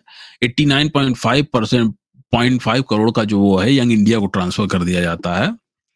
और कांग्रेस उससे अपना हाथ धो लेती है। अब यंग इंडिया क्या करता है? एजीएल से डी, डील करता वही यूज़र जो मैंने बताया कि भाई जो कलेक्शन एजेंसी होगी वो मेरे पास आएगी कि भाई आपके नब्बे करोड़ हैं तो वो इंटरेस्ट इंटरेस्ट बना के एक सौ अस्सी करोड़ बनता है तो आप हमें कितना देंगे right The young Indian negotiates with AJL and agrees to accept repayment of the dues of 90 crore in the form of shares. ठीक है? By virtue of share allotment by AJL, Young India owns 99% of AJL, which has property of 2000 crores. देखा आपने? मतलब कि मेरे से जो इन्होंने ये मुझको क्या कहेंगे? कहेंगे भाई आपका इंटरेस्ट इंटरेस्ट मिला कि एक सौ अस्सी हो जाता है मतलब बीस हज़ार डॉलर हो जाता है। अब मैं निगोशिएट करूँगा करे यार ऐसे कैसे? ठीक है चलिए मैं आपको बारह हज़ार दे दूँगा। तो वो बारह हज़ार पेमेंट मैंने किया, दो हज़ार का प्रॉफिट किसको? कलेक्शन एजेंसी को हो गया। तो यंग इंडिया जो थी तो यंग इंडिया वही काम कर रही थी कि नब्बे करोड़ जो है शेयर के फॉर्म में इन्होंने जाके एजीएल से किया और एजीएल ने कहा, ठीक है, हम आपको सारा सारा दे देंगे। और दो हज़ार करोड़ वर्थ का जो है यंग इंडिया को इन्होंने दे दिया। यंग इंडिया कौन ओन करता है? राहुल गांधी और सोनिया गांधी। हम्म? ये देखिए, क्या हुआ इसमें? इसमें क्या हुआ? अब इसमें क्या हुआ, देखिए। इसमें हुआ क्या कि पहला काम किया गया कि प्लेसमेंट प्लेसमेंट यहाँ पे कहाँ पे हुआ? इसमें प्लेसमेंट हुआ यंग इंडिया में हुआ। यंग इंडिया को में जो राइट ऑफ़ हुआ पचास लाख का वो हुआ, ठीक है? इसके बाद जो है, ये जो यंग लेयरिंग भी यहीं पे हो गई। यंग इंडिया क्या थी? यंग इंडिया एक लेयर थी जो कंपनी क्रिएट की गई थी राइट और यंग इंडिया ने लेयरिंग करी, पूरा का पूरा जो है क्या किया? ये जो फ्रॉड हुआ, अब इसमें क्या है कि इसके बाद जो पूरा और लेयरिंग के बाद जो जो शेयर वेयर खरीद रहे हैं, सारे की सारी चीज़ें जो है क्या ये लेयरिंग में जा रहा है, सब लेयरिंग में हो रहा है, इसीलिए अभी तक केस चल ही रहा है, कहाँ क्या हुआ, अभी किसी को समझ में नहीं आ रहा है कि एजीएल की 2000 करोड़ की प्रॉपर्टी का अगर एजीएल के पास 2000 करोड़ की प्रॉपर्टी थी, जो सबसे बड़ा क्वेश्चन है कि एजीएल के पास अगर 2000 करोड़ की प्रॉपर्टी थी तो एजीएल नब्बे करोड़ क्यों नहीं पे कर पा रहा था कांग्रेस पार्टी को हम्म? ये क्वेश्चन है ना? तो इसीलिए मैं कह रहा हूँ, ये ये बहुत ज़बरदस्त जो है मनी लॉन्ड्रिंग फॉर डमीज पढ़ के ये काम किया गया था, ठीक है? तो अब इसमें क्या है कि एजीएल की शेयर खरीदने के टाइम पर जो इन्होंने क्या किया कि पचहत्तर टाइप की लेयरिंग कर दी गई इस कंपनी से, उस कंपनी से, इधर से, उधर से, सब करके इन्होंने जो है उसको जब्त करने की पूरी कोशिश की और उसकी पूरी प्रॉपर्टी जो है हड़पने की कोशिश करी गई। ये चीज़ थी, ये प्राइम एग्ज़ाम्पल था क्या मनी लॉन्ड्रिंग का, जिसको कि मास्क किया गया डिफरेंट डिफरेंट तरीके से, ठीक है? तो ये था नेशनल हेराल्ड केस की कहानी। तो ये केस अभी तक चल रहा है। तो अब हम बात करते हैं money laundering and global economy इसका इम्पैक्ट क्या होता है? देखिए रिड्यूस्ड इकोनॉमिक ग्रोथ हो जाती है। ऑफ़ कोर्स मनी आप गायब कर देंगे जो इन्वेस्टमेंट्स हैं आप गायब कर देंगे एक मुश्त उठा के तो उसका जो है आ, काफ़ी नुकसान होता ही होता है। Money laundering diverts resources away from productive investments और अब जैसे देखिए अब आपको इसका एग्ज़ाम्पल देता हूँ कि जैसे इंडिया में क्या है कि जो जब नोटबंदी की गई तो लखनऊ में जैसे है, बहुत सारी बिल्डिंग्स नोटबंदी के पहले ताबड़तोड़ बन रही थी। जैसे ही नोटबंदी करी गई, कैश फ्लो को पूरा पूरा बंद किया गया, क्या हुआ? तुरंत को तुरंत जो पूरी बिल्डिंग में बनना उनना था, रियल एस्टेट का पूरा काम रुक गया एक झटके में। फिर उसके बाद देखिए तो जैसे ही नोटबंदी करी गई तो जितना भी जो मनी फ्लो था कश्मीर वश्मीर में जो स्टोन पेल्टिंग वगैरह, पत्थर उत्थर चल रहे थे, ये सब चीज़ें हो रही थी, सारी चीज़ें बंद हो गई एक झटके में। और पता चला कि जो है काउंटरफिट मनी भी जो है कहीं पे लाहौर में और उधर कराची में कोई किसी ने सुसाइड किया, क्योंकि अब उनका पूरा जो काउंटरफिट बिलियंस ऑफ़ डॉलर लोग इन्वेस्ट करते हैं ना इस चीज़ में काउंटरफिटिंग में। तो उसको तो हार्ट अटैक आ गया। तो ऐसे ही ये सब चीज़ें मतलब होती हैं लेकिन इकोनॉमिक ग्रोथ जो थी शुरू शुरू में आपकी मनी लॉन्ड्रिंग से क्या होता है? इसीलिए इंडिया की इकोनॉमी जो है डूब रही थी उस टाइम पे जब करेंसी जो इतनी डूबी है इंडियन करेंसी जो है उसके पीछे एक्सपोर्ट एक्सपोर्ट की बज के साथ साथ ये भी एक रीजन है कि ये लोग जो है क्या कर रहे थे कि आ, बहुत ज़्यादा जो है आपका फॉरेन एक्सचेंज जो है रेट एडजस्टमेंट बहुत ज़्यादा कर रहे थे। और अपने मार्केट में जो है खुद का करेंसी इतना ज़्यादा फ्लोट करा रहे थे, जिससे महँगाई बढ़ती जा रही थी। कर जो मनी मार्केट में अपने अपने खुद की मार्केट में अपना मनी इतना ज़्यादा प्रिंट कर, करके डाल रहे थे, ताकि अब उससे क्या हो रहा था? काउंटर फीटिंग तो यही कर रही थी ना। काउंटर फीटिंग से क्या हुआ? एक ही नंबर के कई सारे जो है करेंसीज पड़ी हुई हैं। ये सारी बातें हुई थी मार्केट में। इसी वजह से मोदी गवर्नमेंट ने जो है उसको, उन, उस करेंसी को पूरा पूरा नोटबंदी कर दिया उसकी उठा के। अब increase in equality of course in increase in equality होगा। जो गरीब आदमी है अगर आप किसी जैसे आप इंडिया में क्या होता था एक समय तक कि जब घर बनते थे या कोई घर भी आप जाइए खरीदने जाइए तो जैसे आ, खरीदने आप घर जाइए वहाँ पे तो पचास लाख का अगर घर है तो वो कहते हैं कि फिफ्टीन परसेंट आप कैश दीजिए एट्टी फाइव परसेंट जो है आप बैंक से लोन उठा लीजिए। ये कहते हैं लोग। तो फिफ्टी परसेंट फिफ्टी परसेंट जिसके पास नहीं है वो फिफ्टीन परसेंट कहाँ उसके पास कैश होगा यार। मतलब अगर मान लीजिए पचास लाख का है, साढ़े सात लाख, आठ लाख किस कैश किसके पास रहता है? तो पॉइंट मेरा ये कहने का है कि जो लोग अमीर हैं, जो दे सकते हैं, वो जाते हैं फटाफट दे के करो करो बराबर कर दे। जो एक एवरेज इंसान है, उसके पास ये चीज़ें नहीं आ पाती। इससे क्या होता है?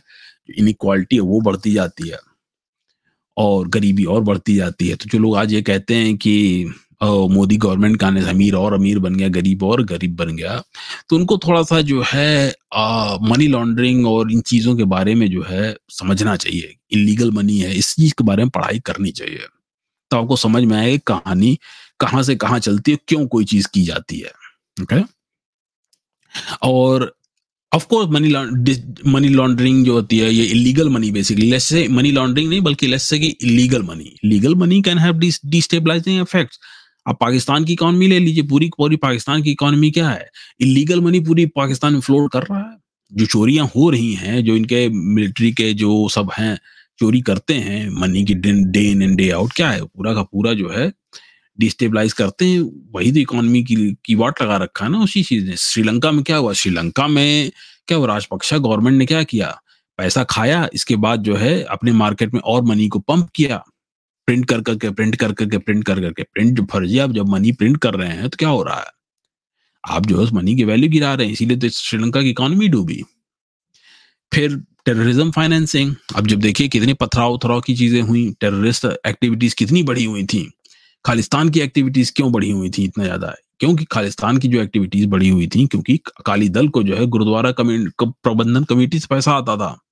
वो सब पैसा कहाँ से आता था? कैश होता था, वो सारा सारा मनी तो अकाली दल की प्रॉब्लम जो थी, वो यही तो थी कि गवर्नमेंट से अकाली दल की प्रॉब्लम ये नहीं थी कि उनको खालिस्तान चाहिए था। उनको प्रॉब्लम ये थी कि इनको गुरुद्वारा प्रबंधन कमेटी में अनइंटरप्टेड जो है मनी फ्लो नहीं मिल रहा है। ये प्रॉब्लम थी इनको, ताकि जो है वो मनी लॉन्ड्रिंग कर सकें। ठीक है? खालिस्तान की प्रॉब्लम वहाँ तक जाती है। इन खालिस्तानियों को जैसे खालिस्तानी आजकल खाली बीच में चिल्लाते हैं, सब करते हैं, लेकिन कुछ कर नहीं पाते। क्यों है ऐसा? क्योंकि मोदी गवर्नमेंट ने पूरा आके मनी लॉन्ड्रिंग पर रोक लगा दी, पूरा चेप दिया उसको उठा के। तो अब ये लोग कुछ कर नहीं सकते। तो इसीलिए बीच बीच में एक आध दो फर्जी वीडियो बना के यूट्यूब पर व्यूज़ लेने के लिए दे देते हैं ताकि खाने पीने के लिए हो जाए।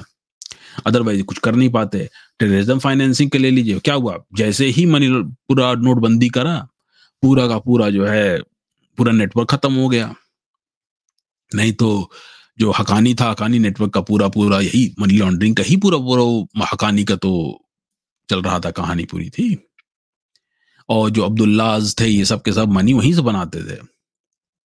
आपको जो आपकी जो जो आपके आजकल जो कुछ लोग सपोर्टर्स हैं, जो बातें करते हैं ना सपोर्ट में, कि मतलब दूसरे लोगों की और एंटी गवर्नमेंट या उस टाइप की बातें जो करते हैं उल जलूल का आपने सुना होगा, ऐसे उल जलूल बातें जो लोग काफ़ी लोग करते हैं, काफ़ी लोग अवार्ड वापसी गैंग है, फिर आपका बहुत सारे लोग हैं जिसमें जैसे सुशांत सिंह राजपूत हुआ, उसके साथ हुआ, और बहुत सारे ऐसे केसेस हैं राइट लेकिन जब आप इसको आप ट्रैक करना शुरू करेंगे ना तो इशारा का सारा जो है घूम टहल के मनी लॉन्ड्रिंग पे जाके रुकता है। आमिर खान जैसे टर्की गया था। Turkey used to be part of the money laundering group तो टर्की गया था। बॉलीवुड बॉलीवुड क्या? बॉलीवुड यही करता है, पूरा का पूरा बॉलीवुड जो है बैठ के यही कर रहा है। बड़ी बड़ी मूवीज़ ये बनाते हैं तो करते क्या है? ये जो है, दूसरे कंट्री से जाते हैं मनी लेके आते हैं, और फिर उस मनी को इंजेक्ट करते हैं, फिर एजेंडा चलाते हैं। यही होता है। आइए अभी देखते हैं ना, अब money laundering in and Bollywood में आ जाते हैं हम लोग। तो मनी लॉन्ड्रिंग और जो बॉलीवुड देखिए, पहली बात की एक टाइम था और ये बातें मेरे टाइम में हुई हैं जब मैं इंडिया में था तब। तो इसलिए ये मत सोचना कि मैं कोई आपको इधर उधर पढ़ के फालतू बातें बता रहा हूँ। दाऊद इब्राहिम का इन्फ्लुएंस ठीक है? ये मान के चलिए कि नाइन्टी फोर के बाद between ninety four and ninety seven ठीक है? Ninety four and ninety seven Dawood Ibrahim का इतना भयानक वहाँ था। कि पूरी पूरी जो रियल एस्टेट मार्केट थी मुंबई की, इस बंदे ने कब्जा कर ली थी। सिर्फ़ इसलिए कैसे की थी कि कैश में सारा काम करता था। कैश में सारा काम करता था, एक कैश में ही वो मनी और मनी को लॉन्डर कैसे करता था? लॉन्ड्री होती थी बॉलीवुड मूवीज़ ये करता क्या था? इनको जो है मनी मनी वो कहीं से ब्लैक मनी उठाता था, उसको जो है बॉलीवुड में डालता था। इसके बाद क्या होता था? चुने हुए एक्टर्स को डालता था उसमें। मूवी चलती थी। उसका प्रॉफिट आ जाता था। कैश मनी को उसने इलीगल मनी को उसने लीगल कर दिया। अब जो लीगल मनी आया, उससे क्या करता था? इंडिया में ही वही मुंबई में ही जो है कि लोगों को धमका धमका के सस्ते दामों पे रियल एस्टेट खरीदता था। पॉश एरियाज़ में ये काम करता था। लेकिन जब धीरे से गवर्नमेंट चेंज हुई, बाल ठाकरे की गवर्नमेंट आई शिवसेना वगैरह जब आए, तब उन्होंने नकल कसना शुरू किया उसके ऊपर। तो लोग बहुत सारे लोग उसमें निकल के आए थे, शाहरुख खान से लेके सलमान खान से, बहुत सारे नाम थे। किसी का कहीं प्रूफ प्रूफ कुछ है नहीं, लेकिन जो नाम आए थे मैं आपको वो बता रहा हूँ, ठीक है? अब जैसे उस टाइम तो बहुत सारे लोगों को धमकियाँ भी आया करती फ़ोन पे रैनसम वगैरह के लिए, वसूली के लिए, सब चीज़ों के लिए। लेकिन वो वसूली के लिए नहीं आती थी धमकियाँ एक्चुअली ये सारी आती थी। एक आध दो लाख, एक आध करोड़ के लिए कोई किसी का मर्डर करने नहीं जाता, इतना कोई बेवकूफ़ नहीं कितनी लाइम लाइट लेगा। ये सब आती थी, धमकियाँ आती थी मैसेज देने के लिए। मैसेज देने के लिए मतलब कि तुम हमारी फ़िल्म बनाओ और जैसा हम कहें वैसा करो नहीं तो हम तुमको खत्म कर देंगे। जैसे गुलशन कुमार था। तो गुलशन कुमार का जब मर्डर हुआ है तो गुलशन कुमार का मर्डर होने को होने से पहले जो है आ, उसको कई धम धमकियाँ आई थी ठीक है? गुलशन कुमार को कई धमकियाँ आई थी। गुलशन कुमार ने तो एक बार तो फ़ोन पे कह दिया था कि तुम तुम्हें जो करना करो मैं तुमको एक पैसा नहीं दूँगा। तुम्हें जो करना उखाड़ लेना उखाड़ लेना। उस टाइम टी सीरीज़ जो है, टॉप की कंपनी हुआ करती थी। सुपर कैसेट, कसेट्स इंडस्ट्रीज़ करके थर्टी सीरीज़। तो तो गुलशन कुमार को जो है, उसके ऊपर अटैक किया गया। तो गाड़ी में था तो उसकी गाड़ी पर अटैक किया गया। फिर उसकी गाड़ी के, उसके ड्राइवर को मारा गया। फिर बंदा गुलशन कुमार गाड़ी से उतरा, भागना शुरू किया। तो लोगों ने जहाँ जहाँ भागा, सब लोगों ने अपने अपने घर के दरवाजे, खिड़कियाँ बंद कर लिए। फिर एक जो सुलभ शौचालय था, उसमें जाके बंदा वहाँ छुपा। तो लोग वहाँ पहुँच गए और फिर वहाँ पे जो है उसको इन लोगों ने मारा। देसी कट्टे से मारा था, एक कोई आजमगढ़ का था और एक कोई दूसरा था। बट ये सारे केसेस उस टाइम होते थे। दिव्या भारती का जैसे था, दिव्या भारती का केस हुआ। दिव्या भारती था तो दिव्या भारती का भी ऐसे ही था। उसको भी, अब यार दारू पी के कोई कितना भी करे, दारू पी ले, लेकिन कोई बिल्डिंग्स थोड़ी जगह जम कर जाता है, उसको फेंक दिया गया नीचे। क्यों? क्योंकि शायद किसी की मूवी में काम करने से उसने मना कर दिया था। मनी लॉन्ड्रिंग की तो उसमें भी चक्कर था सारा। यही सब चक्कर होते थे। हवाला कनेक्शन है। हवाला का मतलब क्या होता है? हवाला एक्चुअली अरबी वर्ड होता है हवाला का मतलब ही होता है ट्रांजेक्शन ट्रेड ठीक है? और इसमें भी यही चीज़ें थी। हवाला में भी हवाला कांड हुआ था, बहुत बड़ा। हवाला कांड में क्या था? हवाला कांड में फर्जी शेयर खरीदे जा रहे थे। क्योंकि मैं बताता हूँ इसको, इसके बारे में भी। कि जो है, हवाला में क्या हुआ था कि देखिए, हवाला में हुआ क्या था? हवाला के बारे में पता कैसे चला था? जब 1991 में जो है कश्मीर में टेररिज्म से लेकर बहुत सारे मिलिटेंट्स को जब पकड़ा गया तो उसमें पता चला कि इनकी जो फंडिंग हो रही थी वो हिज, हिजबुल मुजाहिदीन के कुछ टेररिस्ट को पकड़ा गया था।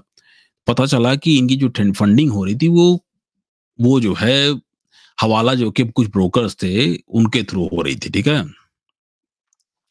और वहाँ से फिर सारी बात जो है खुलना शुरू हुई। जब बात वहाँ से खुल खुलना शुरू हुई तो पता चला कि यार कितने कितने जो पॉलिटिशियंस इसमें इन्वॉल्व थे कितने कितने लोग इन्वॉल्व थे मतलब कि उस टेररिस्ट एक्टिविटी जो हो रही है उसका जो हवाला के जो ब्रोकर्स हैं उनसे रिलेशन है। हवाला क्या है उसके बारे में थोड़ा सा आपको बता देता हूँ मैं। तो हवाला का मैंने आई थिंक आप लोगों को मैं थोड़ा सा एक बताया था अभी शुरू में जैसे कैश एडवांस अमेरिका के बारे में जैसे मैंने बताया था ना कि आ, कि मनी ऑर्डर है राइट तो मनी ऑर्डर में क्या हो रहा है कि मनी ऑर्डर आप दे रहे हैं कंपनी है जो कि आपका मनी ऑर्डर लेती है या कैश एक चेक लेती है, फिर आपको कैश देती है राइट तो जो इंडिया से जो वर्कर्स जो सऊदी अरेबिया या मिडिल ईस्ट में जाते हैं रियाल वगैरह में काम करने के लिए तो ये लोग क्या करते हैं, जब भी इनको मनी भेजना होता है तो हवाला के थ्रू जो है मनी भेजते हैं। इस वजह से गवर्नमेंट ने कभी इसके ऊपर हाथ लगाया नहीं, ठीक है? तो वो गरीब होते हैं बेचारे उनको उससे तो क्योंकि हवाला के थ्रू मनी भेजने में उनको खर्चा कम आता है। ठीक है? तो गरीब आदमी बेचारा नंगा नहाए क्या नहीं छोड़ेगा, बहुत ज़्यादा फ़ीस भर देगा तो बेचारा फिर वो तो परेशान होगा। तो ये जो सिस्टम है हवाला वाला, जो गरीबों के लिए बनाया गया है, गरीबों की हेल्प करने के लिए उसको कुछ चोर लोग हैं जो कि उसको अब्यूज कर रहे थे टेररिस्ट एक्टिविटीज़ के लिए। ये चीज़ हो रही थी। लेकिन हवाला गवर्नमेंट ने भी बंद नहीं किया है लेकिन फिर भी गवर्नमेंट ने क्या किया कि उस हवाला को और टाइट कर दिया है। उस पर जो है थोड़ा सा विजिलेंस और बढ़ा दिया है। लेकिन हवाला क्या यही था कि हवाला के थ्रू क्या होता था, लोग आते थे बाहर की करेंसी का पैसा लेके आते थे एंड देन उसको एक सर्टेन माइनर माइनर फ़ीस पर जो है उसको वो इंडियन करेंसी में कन्वर्ट करा लेते थे इजीली हो जाता था वो। ठीक है ना? ये हवाला की कहानी थी। हवाला एक्चुअली हवाला जो है वो बॉडी ही यही थी, हवाला का काम ही यही था बेसिकली वो बना था गरीबों के लिए और उसको कुछ लोग अपना दिमाग चला रहे थे उसमें। ठीक है? फिर रियल एस्टेट ट्रांजेक्शन बहुत सारी बॉलीवुड पर्सनालिटीज हैं जिन्होंने जो है रियल एस्टेट में बहुत सारा ऐसे ही फर्जी रियल एस्टेट में कैश डाल डाल के इधर से उधर से लेके डाल रखा है। अब देखिए जैसे आईपीएल है। आईपीएल क्या है? आईपीएल खुद में ही एक जो है, अगर आप देखना शुरू करिए, जिस हिसाब से उसमें बैटिंग वगैरह होती है तो आईपीएल खुद में ही जो है मनी लॉन्ड्रिंग का एक अड्डा बना हुआ है। भाई आप, आपने कैश डाला यू लूज द मनी आपने किसी पैसा दे दिया कैश में दे दिया, कहानी खत्म हो गई आपकी। आपका जो इलीगल मनी था, आप गए लूज कर गए। हमने दे दिया दूसरे को, आपका इलीगल मनी आपके सर पर से हट गया। अब दूसरे की प्रॉब्लम है वो राइट और इसके बाद जो है,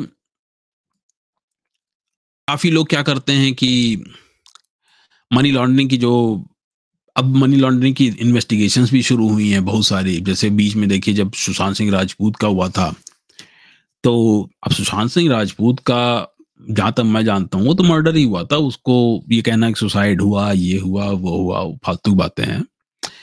मतलब इवन तो डिप्रेशन में अगर है तो वाकई में अक्यूट डिप्रेशन में अक्यूट डिप्रेशन जो होता है, वो ड्रग्स लेने से और बढ़ जाता है।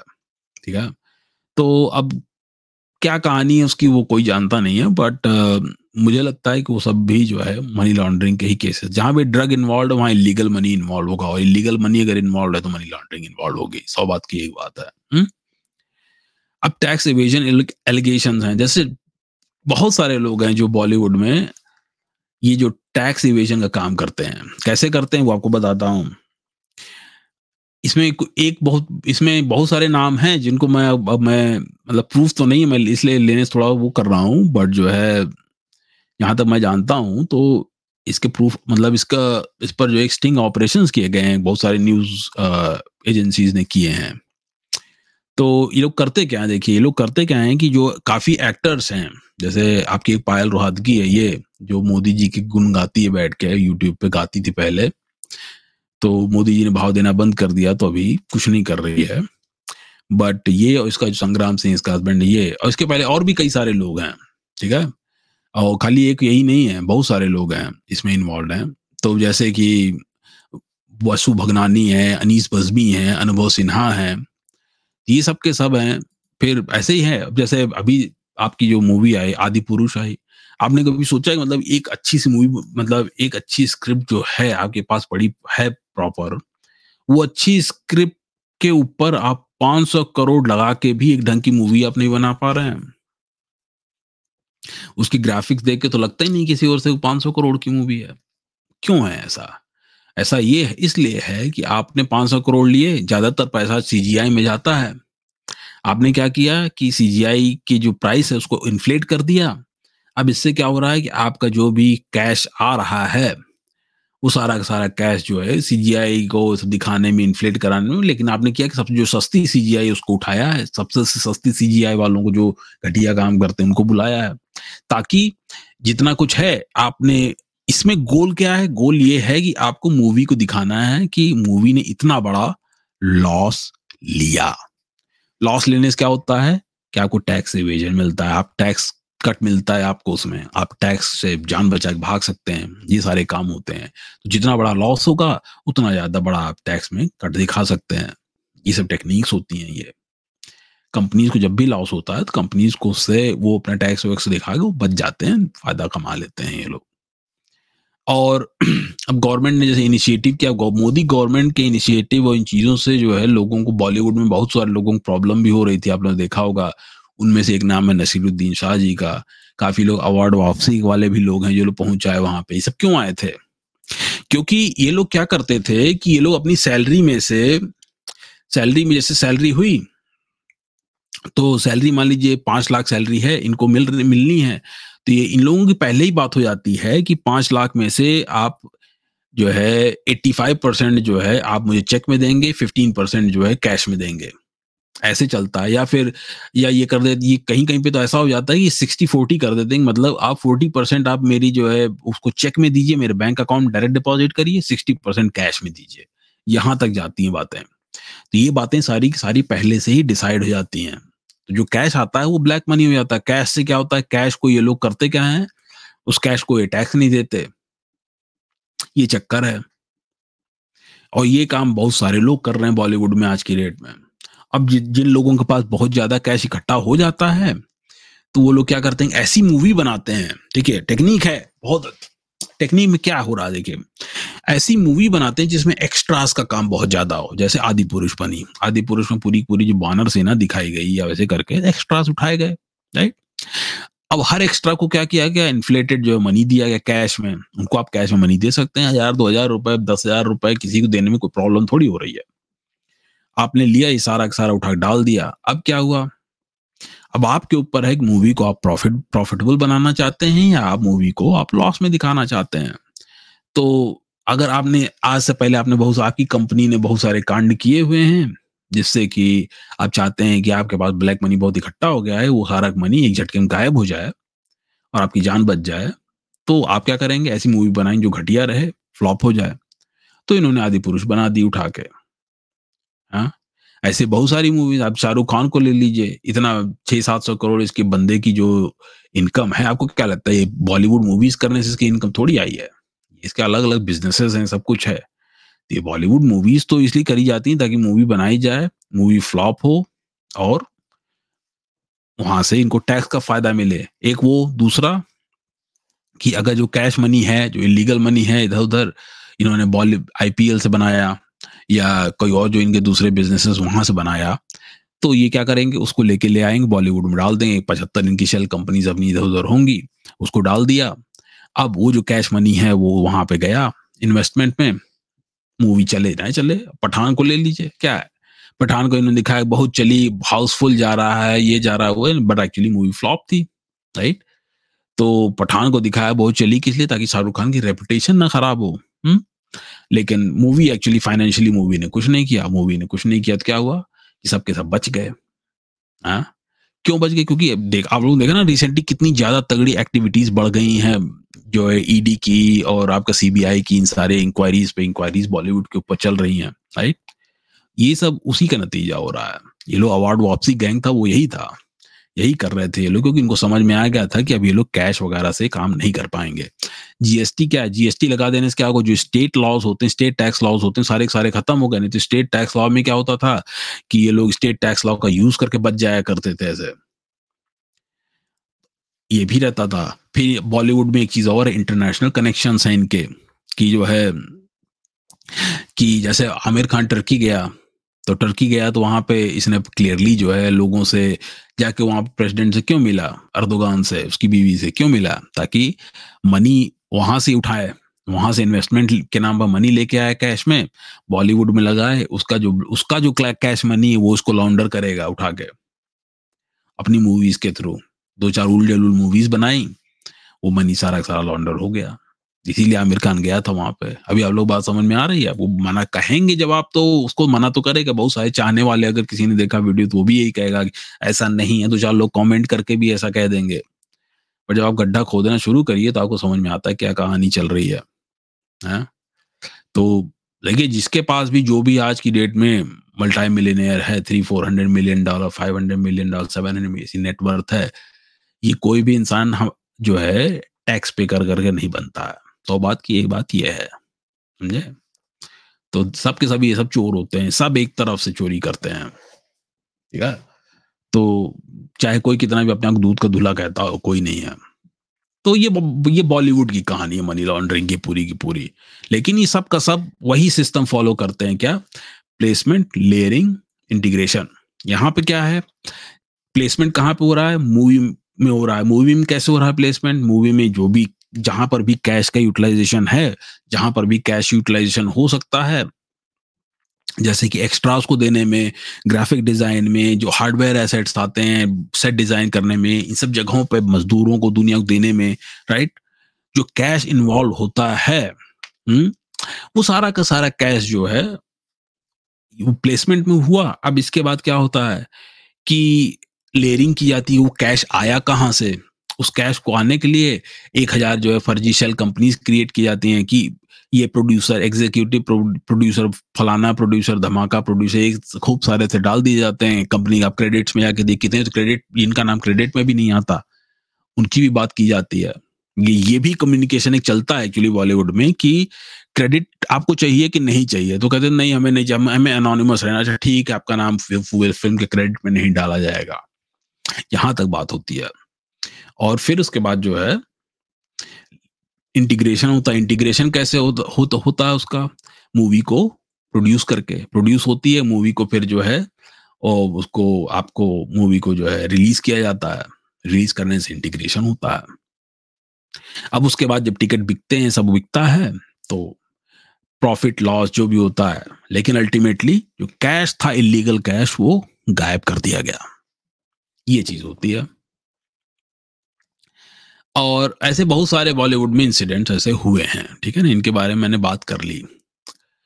अब मनी लॉन्ड्रिंग की जो कॉम्बैटिंग मनी लॉन्ड्रिंग इसके लिए तो मैंने बताया ना रेगुलेशन चाहिए इंटरनेशनल कोऑपरेशन चाहिए। अभी जैसे रेगुलेशन तो मैंने बताया आपको कि धीरे धीरे इंडिया जैसे डिजिटल करेंसी की तरफ़ जा रहा है इंडिया यूपीआई वगैरह, ये सब वहीं से सारी चीज़ें चेंज होंगी धीरे धीरे करके। अब जब से सबको, मोदी गवर्नमेंट सबको बैंक अकाउंट दे दिया सारे गरीबों को तो वो भी एक चीज़ है जो जो मैंने बताया था ना कि गरीबों को हवाला जैसे हवाला कांड हुआ हवाला कांड गरीबों के, के पास बैंक अकाउंट नहीं होता था उसी वजह से तो हुआ ना। अब क्या है? अब लोग जो यूपीआई के थ्रू सॉरी हवाला के थ्रू ऐसे करके लोग डायरेक्टली अपने बैंक अकाउंट में पैसा डाल डाल लेते हैं। हवाला की ज़रूरत ही नहीं पड़ती है क्यों? क्योंकि पैसा आया उसको बोला ऑनलाइन जाके डाल दो। और जो मोदी गवर्नमेंट ने जाके मिडिल ईस्ट में जाके अपने अपनी करेंसी को क्यों मनवाया? इसीलिए ताकि जो है वहाँ, अगर जो गरीब लोग हैं जो वहाँ काम करते हैं तो वो उस पैसे को लेकर डायरेक्टली वहीं यूज़ कर लें। तो अगर जो दुबई की गवर्नमेंट है या रियाद की जो गवर्नमेंट सऊदी गवर्नमेंट है, ये लोग अगर उसको एक्सेप्ट करते हैं तो क्या होगा? हवाला वाला जो नाटक है बीच में से खत्म कर दिया गया। जो नाटक खत्म कर दिया तो क्या हो गया? मनी लॉन्ड्रिंग वहाँ से खत्म हो गई। जो टेररिस्ट एक्टिविटी के लिए जो मनी वगैरह जाता था, वो भी मनी खत्म आउट ऑफ़ सीन हो गया। ये सब टेक्निक लगाई जा रही हैं। समझ रहे ना तो जो काफ़ी लोग वीडियो यूट्यूब पे बना के कहते हैं ना कि, अरे, अब तो सऊदीज और यूएई भी मनी एक्सेप्ट करने लगे हैं। तो उसके पीछे जो प्राइमरी रीजन है वो यही है। बिज़नेस और ट्रांजैक्शन बैलेंस और वो ट्रेड बैलेंस वो सब तो होता है, वो बात की चीज़ है बट प्राइमरी रीजन यही है कि जो गरीब लोग काम करते हैं, उनको कोई तकलीफ़ ना हो और उसके, उनकी तकलीफों का फ़ायदा उठा के कोई मनी लॉन्ड्रिंग वगैरह सब इलीगल एक्टिविटीज़ ना करे, ठीक है? इंटरनेशनल कोऑपरेशन हमें हमें, हम सबको पता है यूके यूएस सब कंट्रीज़ कितना कोऑपरेट करते हैं। इस पर कहने की ज़रूरत नहीं, पन्नू का केस चल रहा है ना, खालिस्तानी जो बैठा हुआ चूतिया। हम्म? तो वो भी कैसे चल रहा है, उसको भी कभी बात करेंगे, मैं, लेकिन देख, देखते हैं, चलिए, खैर। मॉनिटरिंग है रिपोर्टिंग ये तो यूजुअल है मॉनिटरिंग किया रिपोर्ट किया। मैंने बताया था आपको कैसे कैशियर्स होते हैं, उनको ट्रेनिंग दी जाती है प्रॉपरली कि एक सर्टेन अमाउंट से ऊपर किसी ने मनी लाया मनी कोई मनी लेके आया सस्पिशियस लगा तो वो कोड में बात करते हैं, जाके मैनेजर से इधर से उधर से कोड में बात करेंगे और फिर जाके रिपोर्ट कर देंगे धीरे से। टेक्नोलॉजी लगाइए ए आई ए मशीन लर्निंग की सब चीज़ों की। पब्लिक अवेयरनेस जो अभी मैं कर रहा हूँ, ये पब्लिक अवेयरनेस के लिए ही कर रहा हूँ। तो तो तो भाई लोग, यही था मनी लॉन्ड्रिंग आई होप कि आप लोगों को समझ में आया होगा। और डेढ़ घंटे का वीडियो ऑलरेडी हो गया है, ठीक है? और यहाँ रात के डेढ़ बज भी रहे हैं। तो आई होप कि आप लोगों को पसंद पसंद आया होगा। एंड तो अगले वीडियो में फिर मिलते हैं। अभी मैंने कहा था ना कि मैं थोड़ा सा, मैं वो लाने वाला वीडियो वो एक जो गया था ट्रिप वगैरह पे तो ट्रिप ट्रिप वाला वीडियो मैं, उसको मैं, अभी अगला वीडियो वही होने वाला है, ठीक है ना? मैं थोड़ा सा इधर बिज़ी हो गया था चीज़ों में तो मैं कर नहीं पाया but that will be my next video and हो सकता है वो कल नेक्स्ट सैटरडे तक जो है गारंटीड वो आ जाएगा, ठीक है ना? और एक दो वीडियोस और हैं अभी। अभी मैं एक वीडियो और जेलेंस्की और जो रशिया यूक्रेन वॉर चल रहा है, उसकी एंडिंग के ऊपर मैंने एक बनाया वीडियो वो भी मैं डालूँगा अभी जल्दी। कैसे वो एंड होगा राइट तो तो चलिए गाइस मिलते हैं ब्रेक के बाद राइट नेक्स्ट पॉडकास्ट में। अंटिल देन जय भारत, जय सनातन।